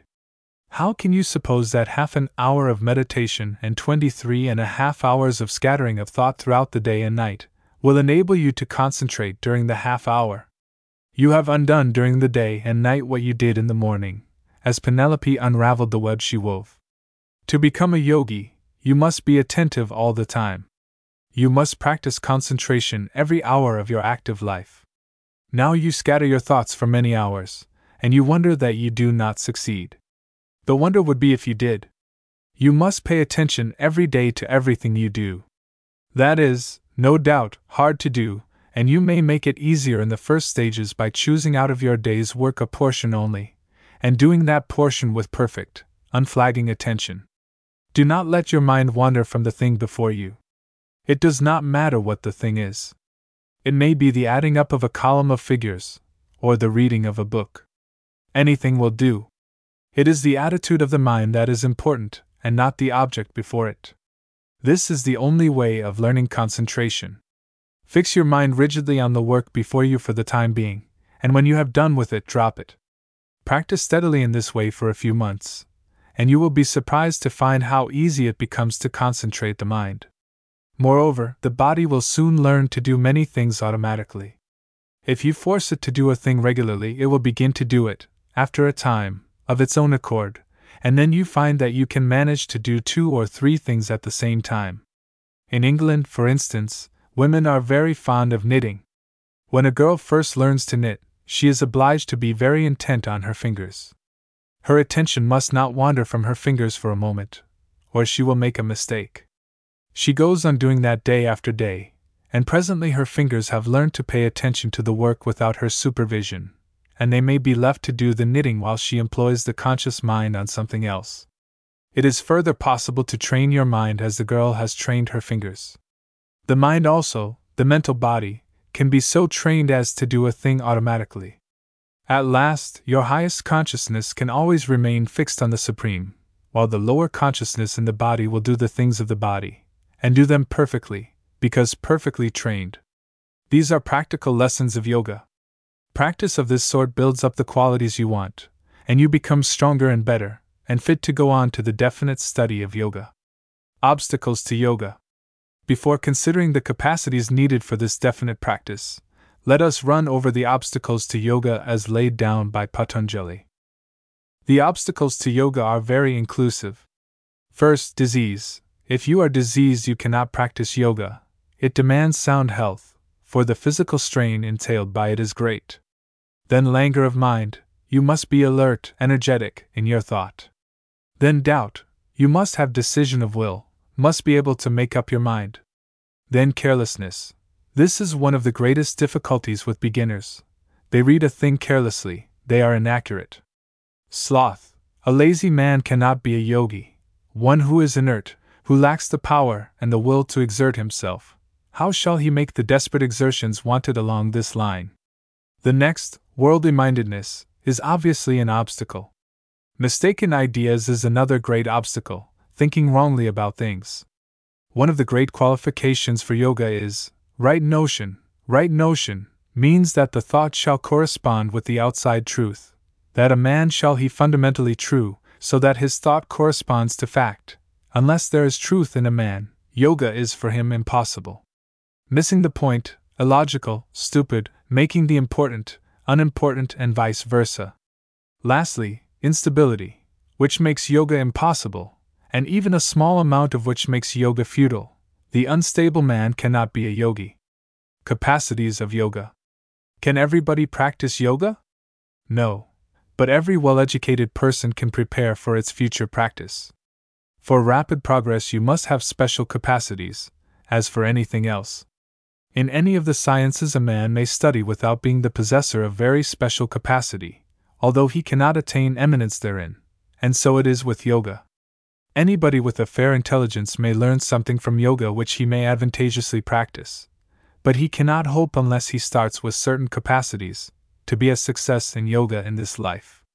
It is only right to say that, for if any special science needs particular capacities in order to attain eminence therein, the science of sciences certainly cannot fall behind the ordinary sciences in the demands that it makes on its students. Suppose I am asked, Can I become a great mathematician? What must be my answer? You must have a natural aptitude and capacity for mathematics to be a great mathematician. If you have not that capacity, you cannot be a great mathematician in this life. But this does not mean that you cannot learn any mathematics. To be a great mathematician, you must be born with a special capacity for mathematics. To be born with such a special capacity means that you have practiced it in very many lives and now you are born with it ready made. It is the same with yoga. Every man can learn a little of it. But to be a great yogi means lives of practice. If these are behind you, you will have been born with the necessary faculties in the present birth. There are three faculties which one must have to obtain success in yoga. The first is a strong desire. Desire ardently. Such a desire is needed to break the strong links of desire which knit you to the outer world. Moreover, Without that strong desire, you will never go through all the difficulties that bat your way. You must have the conviction that you will ultimately succeed, and the resolution to go on until you do succeed. It must be a desire so ardent and so firmly rooted that obstacles only make it more keen. To such a man, an obstacle is like fuel that you throw on a fire. It burns but the more strongly as it catches hold of it and finds it fuel for the burning. So difficulties and obstacles are but fuel to feed the fire of the yogi's resolute desire. He only becomes the more firmly fixed, because he finds the difficulties. If you have not this strong desire, its absence shows that you are new to the work, but you can begin to prepare for it in this life. You can create desire by thought. You cannot create desire by desire. Out of the desire nature, the training of the desire nature cannot come. What is it in us that calls out desire? Look into your own mind, and you will find that memory and imagination are the two things that evoke desire most strongly. Hence, thought is the means whereby all the changes in desire can be brought about. Thought, imagination, is the only creative power in you, and by imagination your powers are to be unfolded. The more you think of a desirable object, the stronger becomes the desire for it. Then think of yoga as desirable, if you want to desire yoga. Think about the results of yoga and what it means for the world when you have become a yogi, and you will find your desire becoming stronger and stronger. For it is only by thought that you can manage desire. You can do nothing with it by itself. You want the thing, or you do not want it, and within the limits of the desire nature you are helpless in its grasp. As just said, you cannot change desire by desire. You must go into another region of your being, the region of thought, and by thought you can make yourself desire or not desire, exactly as you like, if only you will use the right means, and those means, after all, are fairly simple. Why is it you desire to possess a thing? Because you think it will make you happier. But suppose you know by past experience that in the long run it does not make you happier, but brings you sorrow, trouble, distress. You have at once, ready to your hands, the way to get rid of that desire. Think of the ultimate results. Let your mind dwell carefully on all the painful things. Jump over the momentary pleasure, and fix your thoughts steadily on the pain which follows the gratification of that desire. And when you have done that for a month or so, the very sight of those objects of desire will repel you. You will have associated it in your mind with suffering, and will recoil from it instinctively. You will not want it.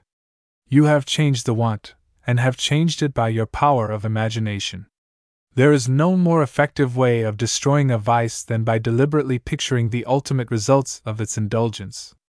Persuade a young man who is inclined to be profligate to keep in his mind the image of an old profligate. Show him the profligate worn out, desiring without the power to gratify. And if you can get him to think in that way, unconsciously he will begin to shrink from that which before attracted him, the very hideousness of the results frightens away the man from clinging to the object of desire. And the would be yogi has to use his thought to mark out the desires he will permit, and the desires that he is determined to slay. The next thing after a strong desire is a strong will. Will is desire. Transmuted, its directing is changed from without to within. If your will is weak, you must strengthen it. Deal with it as you do with other weak things, strengthen it by practice. If a boy knows that he has weak arms, he says, My arms are weak, but I shall practice gymnastics, work on the parallel bars, thus my arms will grow strong. It is the same with the will. Practice will make strong the little, weak will that you have at present. Resolve, for example, saying, I will do such and such thing every morning. And do it. One thing at a time is enough for a feeble will. Make yourself a promise to do such and such a thing at such a time, and you will soon find that you will be ashamed to break your promise. When you have kept such a promise to yourself for a day, make it for a week, then for a fortnight. Having succeeded, you can choose a harder thing to do, and so on. By this forcing of action, you strengthen the will. Day after day it grows greater in power, and you find your inner strength increases. First, have a strong desire. Then transmute it into a strong will. The third requisite for yoga is a keen and broad intelligence. You cannot control your mind unless you have a mind to control. Therefore, you must develop your mind. You must study. By study, I do not mean the reading of books. I mean thinking. You may read a dozen books and your mind may be as feeble as in the beginning. But if you have read one serious book properly, then, by slow reading and much thinking, your intelligence will be nurtured and your mind grows strong. These are the things you want a strong desire, an indomitable will, a keen intelligence. Those are the capacities that you must unfold in order that the practice of yoga may be possible to you.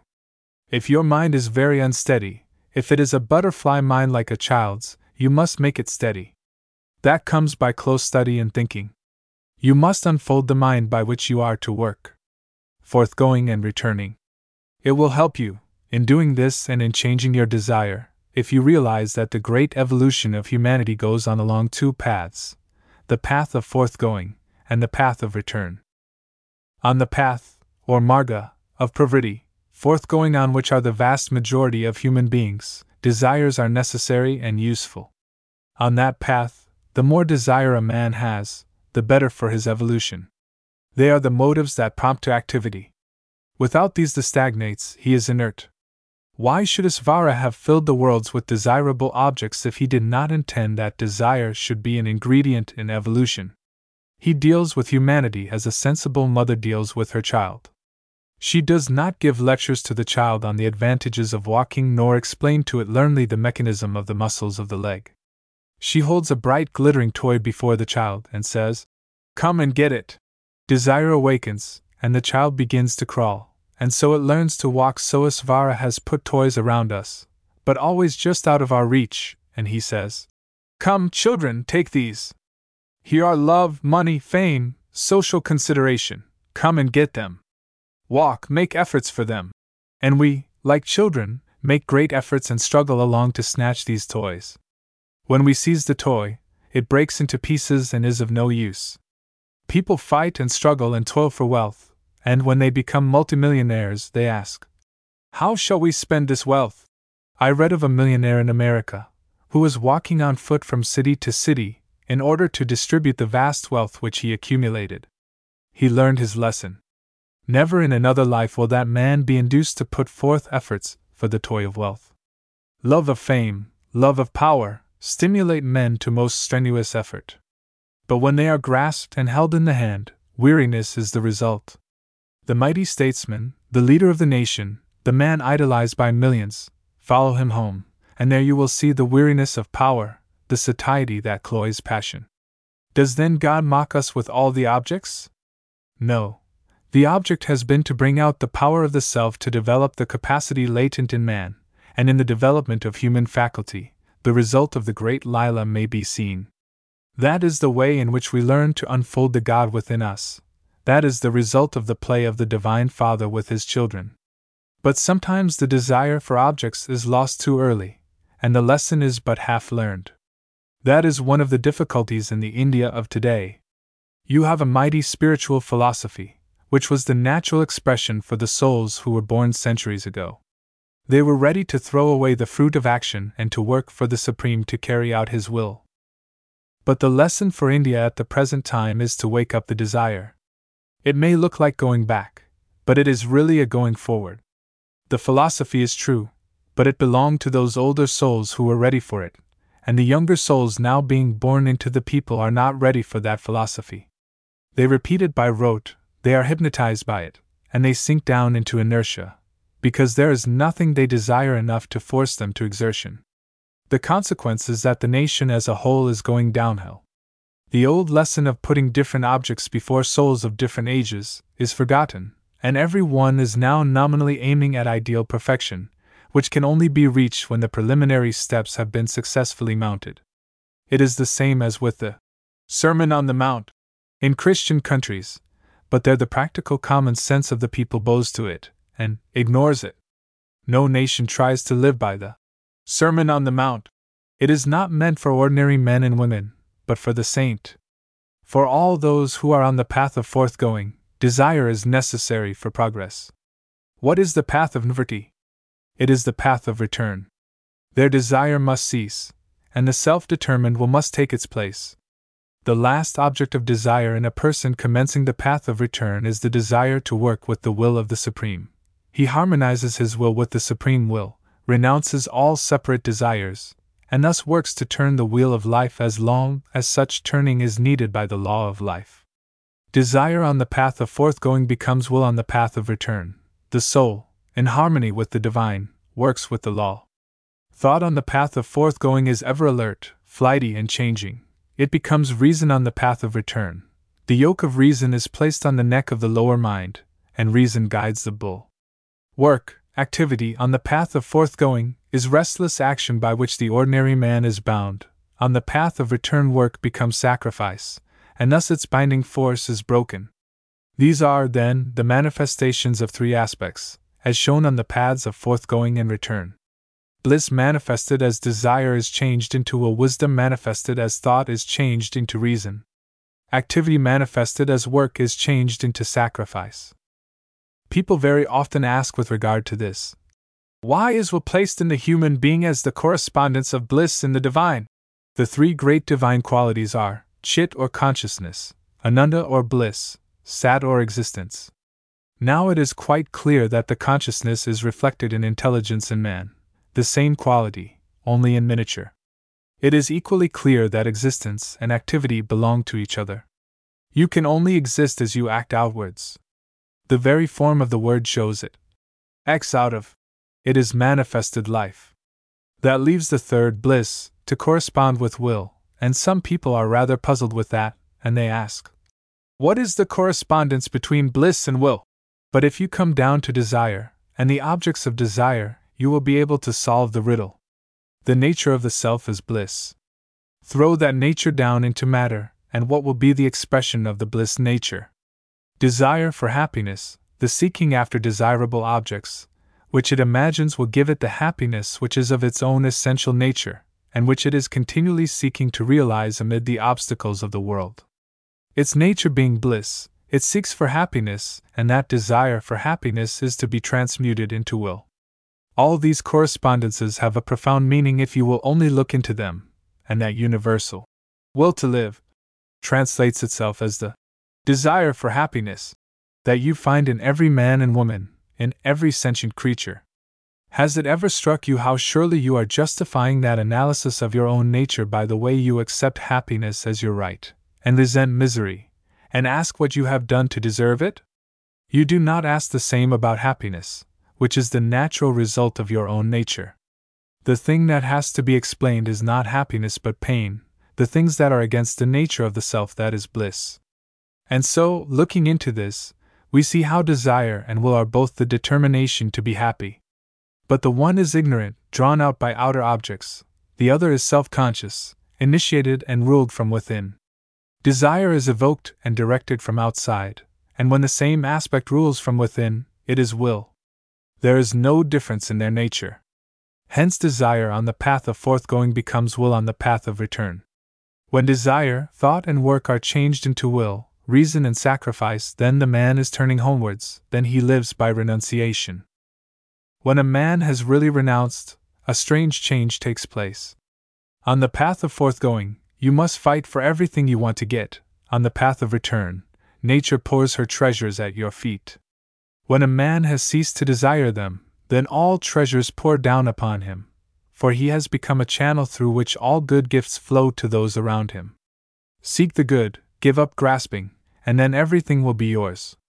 Cease to ask that your own little water tank may be filled, and you will become a pipe, joined to the living source of all waters, the source which never runs dry, the waters which spring up unfailingly.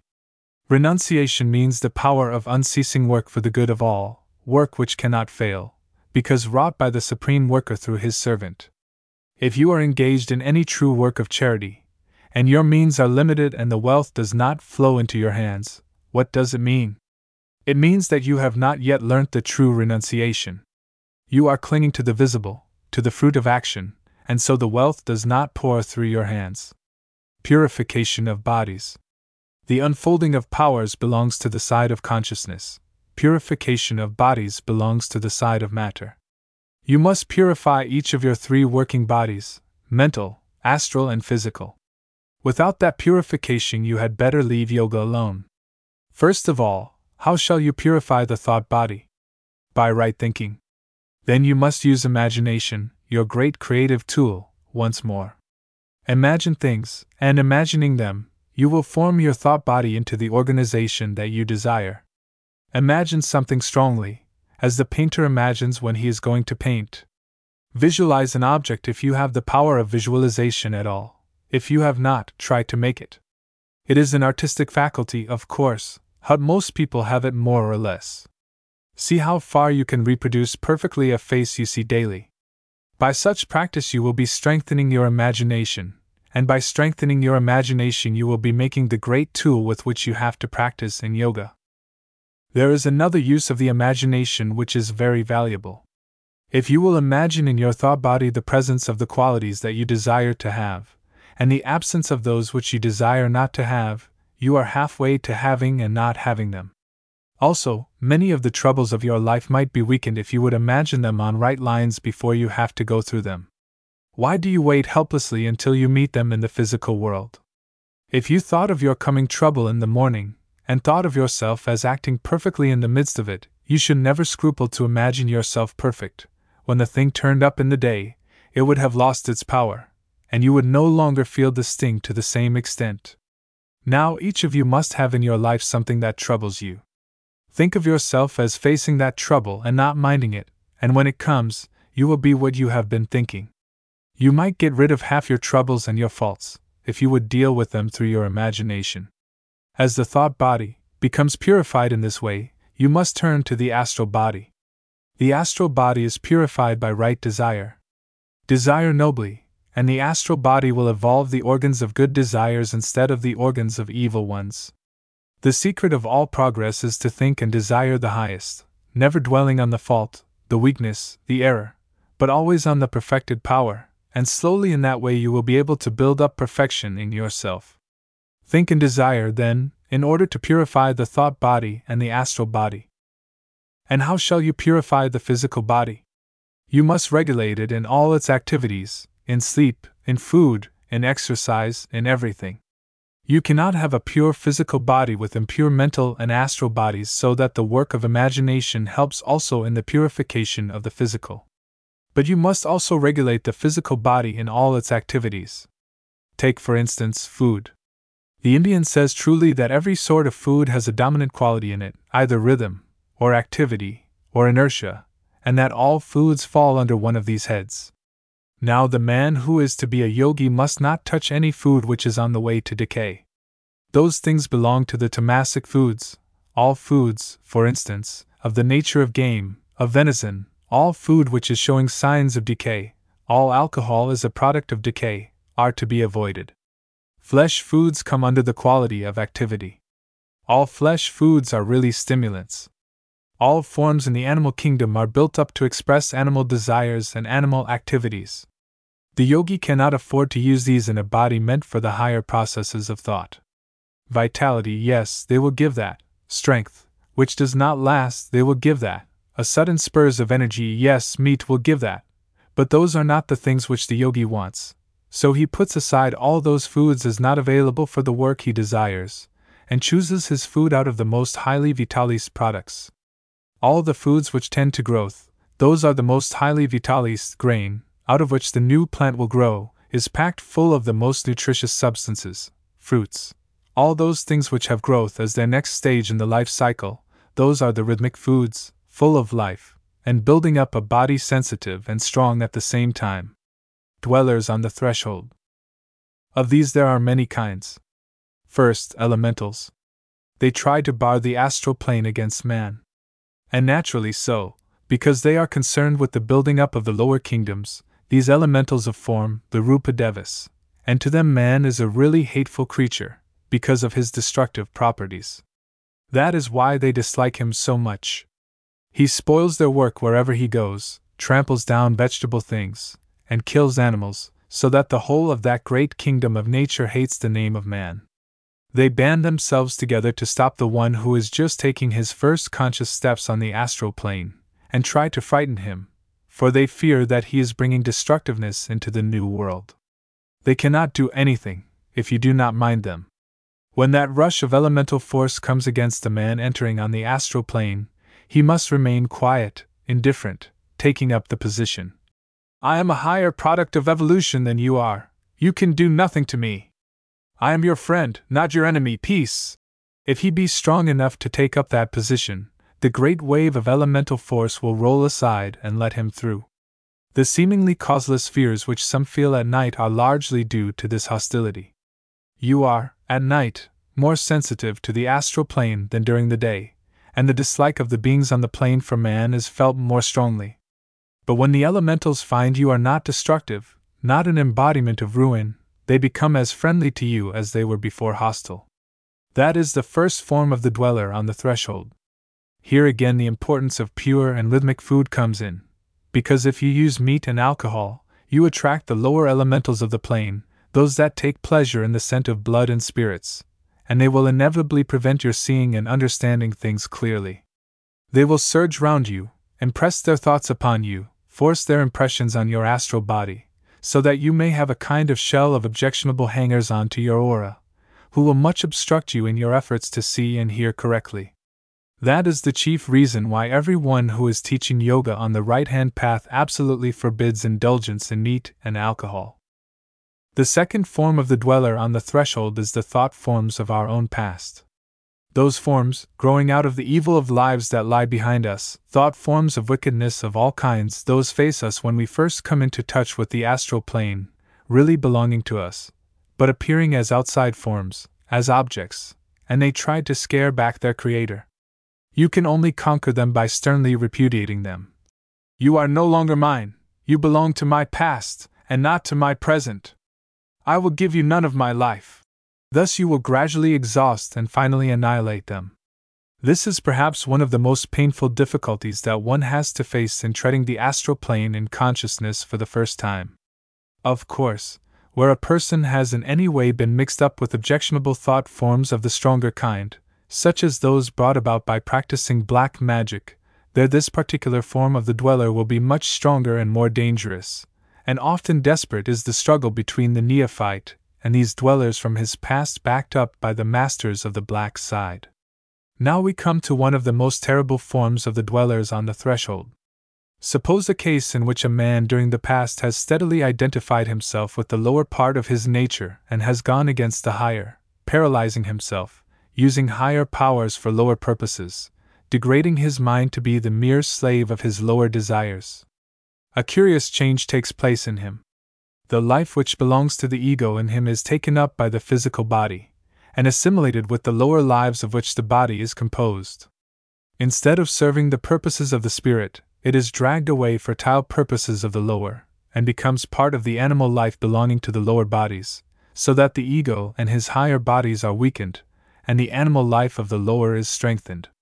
Now, under those conditions, the ego will sometimes become so disgusted with his vehicles that when death relieves him of the physical body, he will cast the others quite aside. And even sometimes during physical life, he will leave the desecrated temple. Now, after death, in these cases, the man generally reincarnates very quickly, for, having torn himself away from his astral and mental bodies, he has no bodies with which to live in the astral and mental worlds, and he must quickly form new ones and come again to rebirth here. Under these conditions, the old astral and mental bodies are not disintegrated when the new mental and astral bodies are formed and born into the world, and the affinity between the old and new, both having had the same owner, the same tenant, asserts itself, and the highly vitalis old astral and mental bodies will attach themselves to the new astral and mental bodies, and become the most terrible form of the dweller on the threshold. These are the various forms which the dweller may assume, and all are spoken of in books dealing with these particular subjects, though I do not know that you will find anywhere in a single book a definite classification like the above. In addition to these, there are, of course, the direct attacks of the Dark Brothers, taking up various forms and aspects, and the most common form they will take is the form of some virtue which is a little bit in excess in the yogi. The yogi is not attacked through his vices, but through his virtues, for a virtue in excess becomes a vice. It is the extremes which are ever the vices, the golden mean is the virtue. And thus, virtues become tempters in the difficult regions of the astral and mental worlds, and are utilized by the brothers of the shadow in order to entrap the unwary. I am not here speaking of the four ordinary ordeals of the astral plane, the ordeals by earth, water, fire, and air. Those are mere trifles, hardly worth considering when speaking of these more serious difficulties. Of course, you have to learn that you are entirely master of astral matter, that earth cannot crush you, nor water drown you, etc. Those are, so to speak, very easy lessons. Those who belong to a Masonic body will recognize these ordeals as parts of the language they are familiar with in their Masonic ritual. There is one other danger also. You may injure yourself by repercussion. If on the astral plane you are threatened with danger which belongs to the physical, but are unwise enough to think it can injure you, it will injure your physical body. You may get a wound, or a bruise, and so on, out of astral experiences. I once made a fool of myself in this way. I was in a ship going down, and, as I was busy there, I saw that the mast of the ship was going to fall, and, in a moment's forgetfulness, thought, That mast will fall on me. That momentary thought had its result, for when I came back to the body in the morning, I had a large physical bruise where the mass fell. That is a frequent phenomenon until you have corrected the fault of the mind, which thinks instinctively the things which it is accustomed to think down here one protection you can make for yourself as you become more sensitive. Be rigorously truthful in thought, in word, in deed. Every thought, every desire, takes form in the higher world. If you are careless of truth here, you are creating a whole host of terrifying and deluding forms. Think truth, speak truth, live truth, and then you shall be free from the illusions of the astral world. Preparation for Yoga.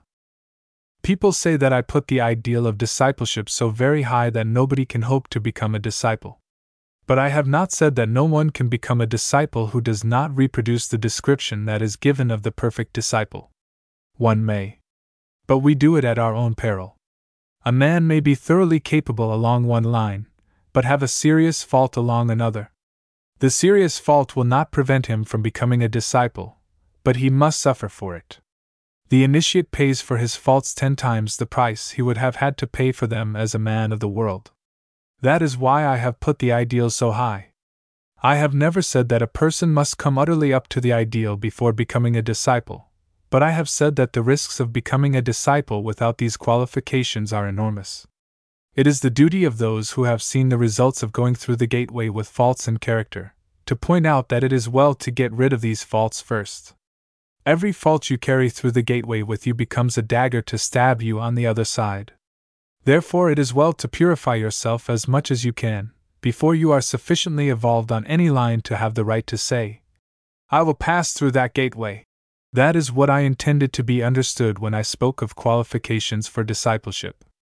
I have followed along the ancient road which lays down these qualifications which the disciple should bring with him, and if he comes without them, then the word of Jesus is true, that he will be beaten with many stripes. For a man can afford to do in the outer world with small result what will bring terrible results upon him when once he is treading the path. The end. What is to be the end of this long struggle? What is the goal of the upward climbing, the prize of the great battle? What does the yogi reach at last? He reaches unity. Sometimes I am not sure that large numbers of people, if they realized what unity means, would really desire to reach it. There are many virtues of your ordinary life which will drop entirely away from you when you reach unity. Many things you admire will be no longer helps but hindrances when the sense of unity begins to dawn. All those qualities so useful in ordinary life, such as moral indignation, repulsion from evil, judgment of others, have no room where unity is realized.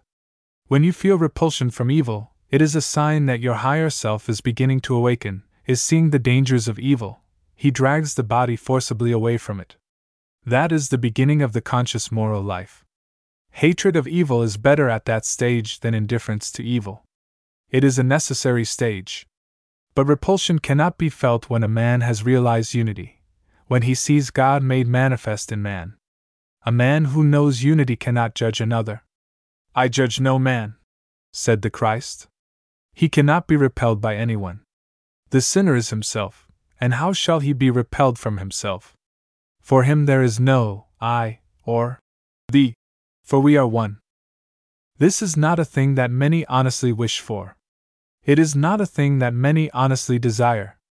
The man who has realized unity knows no difference between himself and the vilest wretch that walks the earth.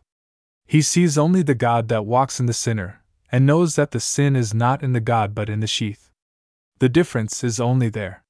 He who has realized the inner greatness of the self never pronounces judgment upon another, knows that other as himself, and he himself as that other, that is unity. We talk brotherhood, but how many of us really practice it? And even that is not the thing the yogi aims at. Greater than brotherhood are identity and realization of the self as one. The sixth root race will carry brotherhood to the highest point. The seventh root race will know identity, will realize the unity of the human race. To catch a glimpse of the beauty of that high conception, the greatness of the unity in which I and mine, you and yours, have vanished, in which we are all one life, even to do that lifts the whole nature towards divinity, and those who can even see that unity is fair, they are the nearer to the realization of the beauty that is God.